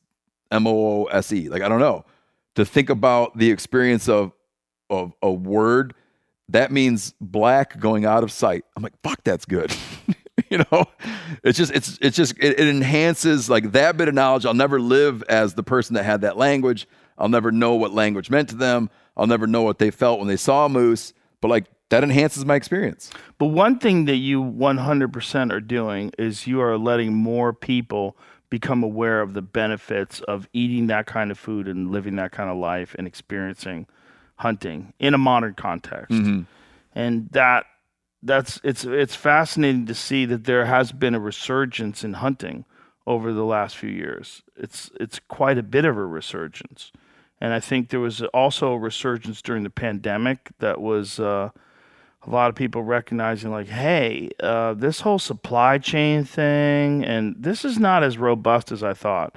This is not as stable as i thought. Maybe it'd be a good idea to at least have some understanding of how to acquire food in in the wild. Uh, but i'm i'm happy that there are so many people that are experiencing that. But for the people that are doing it and they're doing it on public land they're also realizing well boy this has uh, really ramped up the amount of people that are interested in doing this, and it's made it this thing that you enjoy doing so much more popular. And that means there's much more pressure. That means just, so there's pros and cons to it. Yeah, changing practices, everything. Yeah. Yeah. But in my my take on that is like I want more people to know about it. Is it going to cause problems? Yes, but it's going to cause a lot less problems than if they take it away. And if less people do it, the more likely that it gets taken away. That the probability of that becomes higher and higher, and that that scares the shit out of me because I've had conversations with educated, intelligent people, and they were like, "No one needs to hunt today." and and I'm like, you don't, you really have no idea what you're saying, and you, you have no idea where this this train of thought goes, and you you have no idea why it would be satisfying to those people. And I guarantee you, if you went and you experienced it, if you're a meat eater and you say this, this is a foolish notion that no one needs to hunt today. No one needs to hunt. You're right. You can go to the grocery store, but to say no one needs to hunt, like you should stop, you don't know what you're talking about. Yeah, I'd even argue that, man. Like needs, uh, I don't. I, I guess. Needs is a weird word. Yeah, it is hard because But they say it like you shouldn't do it. it'll never happen in my lifetime. I, I sure as shit hope it don't, and I don't even know when I would hit the threshold.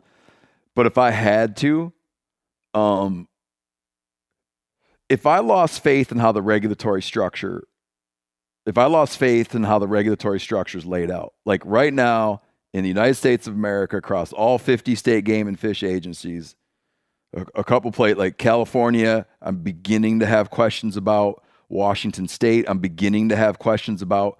But when I look at Jerry, I'm like, I'm I'm on board with wildlife management. I'm an advocate of it. The models we have, um, as long as you're like, we want to have sustainable populations of wild game that can support limited harvest, and we're gonna help and regulate our citizens who want to participate in that harvest. Like, great. Great. If you do that and you say that there's no uh, th- there's no elk tags this year or elk tags are lower this year, and I can see that why that's the case, and like numbers are down 20%, and here's the factors. I'm like, okay, cool.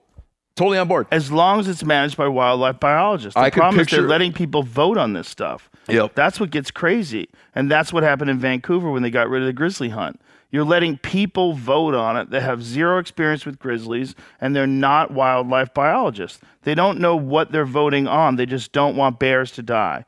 So they're like, yeah, let's stop bears from dying. And so they vote on the, the idea that a, a person who's uninformed, who just happens to be of voting age, can change wildlife management practices. That's insane. And that should be separate. You should not be able to vote for that. You should be able to vote for, if you think that the wildlife biologists are doing a bad job and the, the organization is doing a bad job, you should vote for politicians that want to hire better people and do a better job and, fi- and fix it and make it more, uh, more science based but there's a lot of places where they're acting entirely on the whim of the public that are loathsomely uninformed. Yeah, I would like. I hope it doesn't happen. I don't think it'll happen in my lifetime. But I could picture becoming like a. I, I could picture rather than quit hunting, I'd become a vigilante hunter. Like the Punisher No, like uh, like with an elk skull in your shirt. no, like the people that continued to drink during prohibition. Yeah. Right. If I was like, this is, you know, i i- it's misguided, it's a mistake, it's not coming from the right place. I guess I'm going to be the kind of person that that made wine in their own bathtub during the prohibition. yeah, that's when we vote in Ted Nugent for president. That's when we go listen. recruitment. That's why recruitment is so important. It's like right now. well, if what you you're doing is someone- fantastic, Well, I mean, hunters too. It's right? like- but what you're doing, Jesse, is fantastic because you actually teach people. No, the best thing, man, the best thing is that is that you're never like it's never like you're not gonna if if we go by demo, like sort of like a very rough understanding of democracy where it's like 50-50, right? It's not that it's not that you need hunters to win legislative battles. You need that because that's it's not going to be like all the hunters versus everybody else. Because even in the best case scenario, you're going to lose eighty percent to twenty percent. It's the people that don't hunt. What do they think about it? Right. Well, a lot of people that that might hunt, especially in in this state in particular, they might go hunt once, but then you've they've opened the door and they've gone into the room that you were talking about earlier, Yeah. and then now they see that, and then they tell other people, and Yep. it's like that's how that's And they're how they less spread likely the to bone you on the referendum that It's comes like, up. wait a minute, I, you know what? I used to think that hunting was uh, un, or unnecessary, but then I know someone that went and did it, had the opportunity. They never would have had that opportunity before, and then that's how you're going to change the minds. I think it's Mm. just through. I mean, because it's just education. Yeah, like I've I've served a lot of bear meat to a lot of people that never hunt a bear. They'll never hunt anything. I like to think, I like to hope that they're sitting there and they go down to the vote or they're filling out their shit at their kitchen table and they get to some part about well, it would, you know, ban the ability to hunt bears and you're looking at some shit about whether or not you should vote for some judge you never heard of before and like how you feel about the millages increase even though you don't have any kids in school and you're like ah i feel like i should say yeah but i don't have any kids in school. And then you get down to the one about some shit about banning bear hunting. I like to think they'd go like ah fuck i'm gonna put down no. Hunters are cool. Well, I think it's interesting what's know? happening in New Jersey. You know, they brought it back They brought it back. That guy ran on the premise. That's part of what he was running on. I'm the ban the bear hunt. that was part of his platform Yeah. uh, better education uh, no bear hunting but the He human talk about bear that shit. human bear interactions went up 200 percent. they just extended short they just period of time. extended the season Good. I was gunning for that guy, and he was one. I, like I was like, if I could, if I could get one, if I could make one politician be voted out of office, I had it in my head that was going to be that Murphy. That is the one of the most foolish things a governor has ever done. Because there's is are there more black bears per capita in New Jersey than anywhere else in the state or in the states? Not, I'm not sure about that. But I they think a that's pile true. And it was They got a and of them, and they totally screwed with their bear hunters, and they'd make the bear hunters go and check their bears at public places. So that people would freak out. so that you could make Yeah. a media spectacle. Like when you go to check a bear, like Montana, for instance, where I've, well, you check a sheep in Alaska, you check a bear in Montana. You go to Fish and Game, you go inside, you notify someone that you have a bear to check. They have you drive around back. You go into the structure, a garage, whatever the hell it is, and you privately conduct the investigation. In New Jersey, they're like, "Hear ye, hear ye! All bear hunters will be bringing their bears down to S- X rest area. Hmm. Come on down and On the middle of Main Do Street. people come on protest down. it? And, oh yeah, they made it like a nightmare. God, it's so those people are so It's like dumb. mandatory checking, but they turned it into like a media spectacle. and, and like vic- and, then- and turned everybody into villains. Anyways, he's this we we got to end up because I know everybody's got to go. But I'll end on this. Murphy's yet another politician ran on that bear stuff. He's yet another top politician that got busted maskless with a bunch of people in a restaurant. Yeah. Did you see that video? The woman's got a camera on him. She No. comes up to him. It's a great quote. Murphy, you're such a dick. That's funny. and he's like hanging out with everybody with no mask. And like, meanwhile, everybody else is supposed to be Mask up. Mask up and save the bear. I do not condone going up to people and like cramming a camera in your face. Like it's bad. Like don't do it. But I just thought that was a funny like opening line of that It video. is funny. And I thought she was talking about the. I thought she was talking about the bear hunt, but she was in fact talking about the. uh She was talking about the masking. But they got it. Florida. They had a bear hunt. Uh It went way better than expected. They had a quote. It's like it's crazy. They made a quota. They hit the quota really fast. I would be like, oh, if you hit the quota really fast, you must have a lot more bears than you thought. But then it wound up being bad that they hit the quota. fa- It's like we hit the quota fast, no more bear hunts Ever? because everybody's astounded that they hit the quota so fast. Yeah, I didn't understand They it. killed blank thousand bears, a bear dying per second, or That's you know, all the dummies moving from New York to Florida. yeah, because they want to save on taxes. well, it's that, and it's also like the COVID regulations. There's a lot of people that were very upset no, with the way New York was running point. things. That's a good point. I, I'm, I'm not, I don't, I don't hack. I'm a, I'm a big Florida fan, man. I don't, I would never hack on Florida, but I'd hack on how they handle that damn bear hunt. Yeah. Well, get DeSantis on the podcast. Bring that up to him. Funny. Oh, I told you that's my, Yeah. that's my life's goal. Funny. Interesting that you brought that up. That's my life's goal. Uh, all right, guys, we gotta go. What time is it? Yep, yeah. got to wrap. Got to cut a couple deer up. Thank you very much, Joe, Thanks for having me. and thank you, Jesse, for all the great cooking. Dude, you're such a good cook, Oh my man. god, Phenomenal. that Like curry screw last all the night chef was shit, insane. man. You're a good cook. Thanks, man. No, I like that. That's- that that is like that's a great Like compliment. a I like that. home cook cooking Yeah, for your friends, man. Yeah, that curry last night was insane. So good. The only thing Oh. I can do better than you is make a tongue. And the oh. duck. That, don't, Oh, we went this off on the duck earlier. the duck was We went amazing. full The force. duck was amazing. He's a better. Thank you. You Thank you. way better All right. everything to me, and I'm, someday I'm gonna show you how to handle a beef tongue. That's very kind. I appreciate it. all right, guys. Thanks.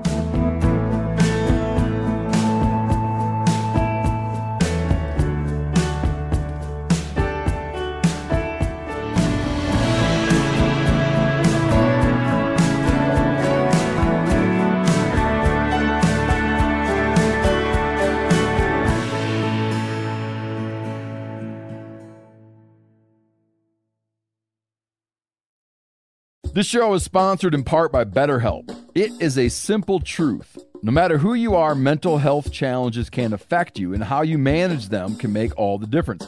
That's why everyone should have access to mental health support that they need and that meets them where they are and helps them get through challenges. BetterHelp provides online therapy on your schedule. It's flexible, it's simple to use. You can connect with a licensed therapist selected just for you. Learn more at betterhelp.com. That's better, H E L P columbia.com. You never want to find yourself out on the water fishing without your essentials. So it's best to always pack a Columbia PFG Solar Stream Elite hoodie to protect against the sun. Man, I was just in Hawaii and I had my Columbia PFG Solar Stream Elite hoodie with me. And here's the deal we're in and out of the water all the time, getting in to go spearfishing, getting out, taking the kids to the beach. I'm not going to mess around all day putting sunscreen on, then having to get washed off. I just run a hoodie. Columbia PFG has a lot of great gear. So before you head out on the water, head over to Columbia.com slash PFG to shop their performance fishing gear.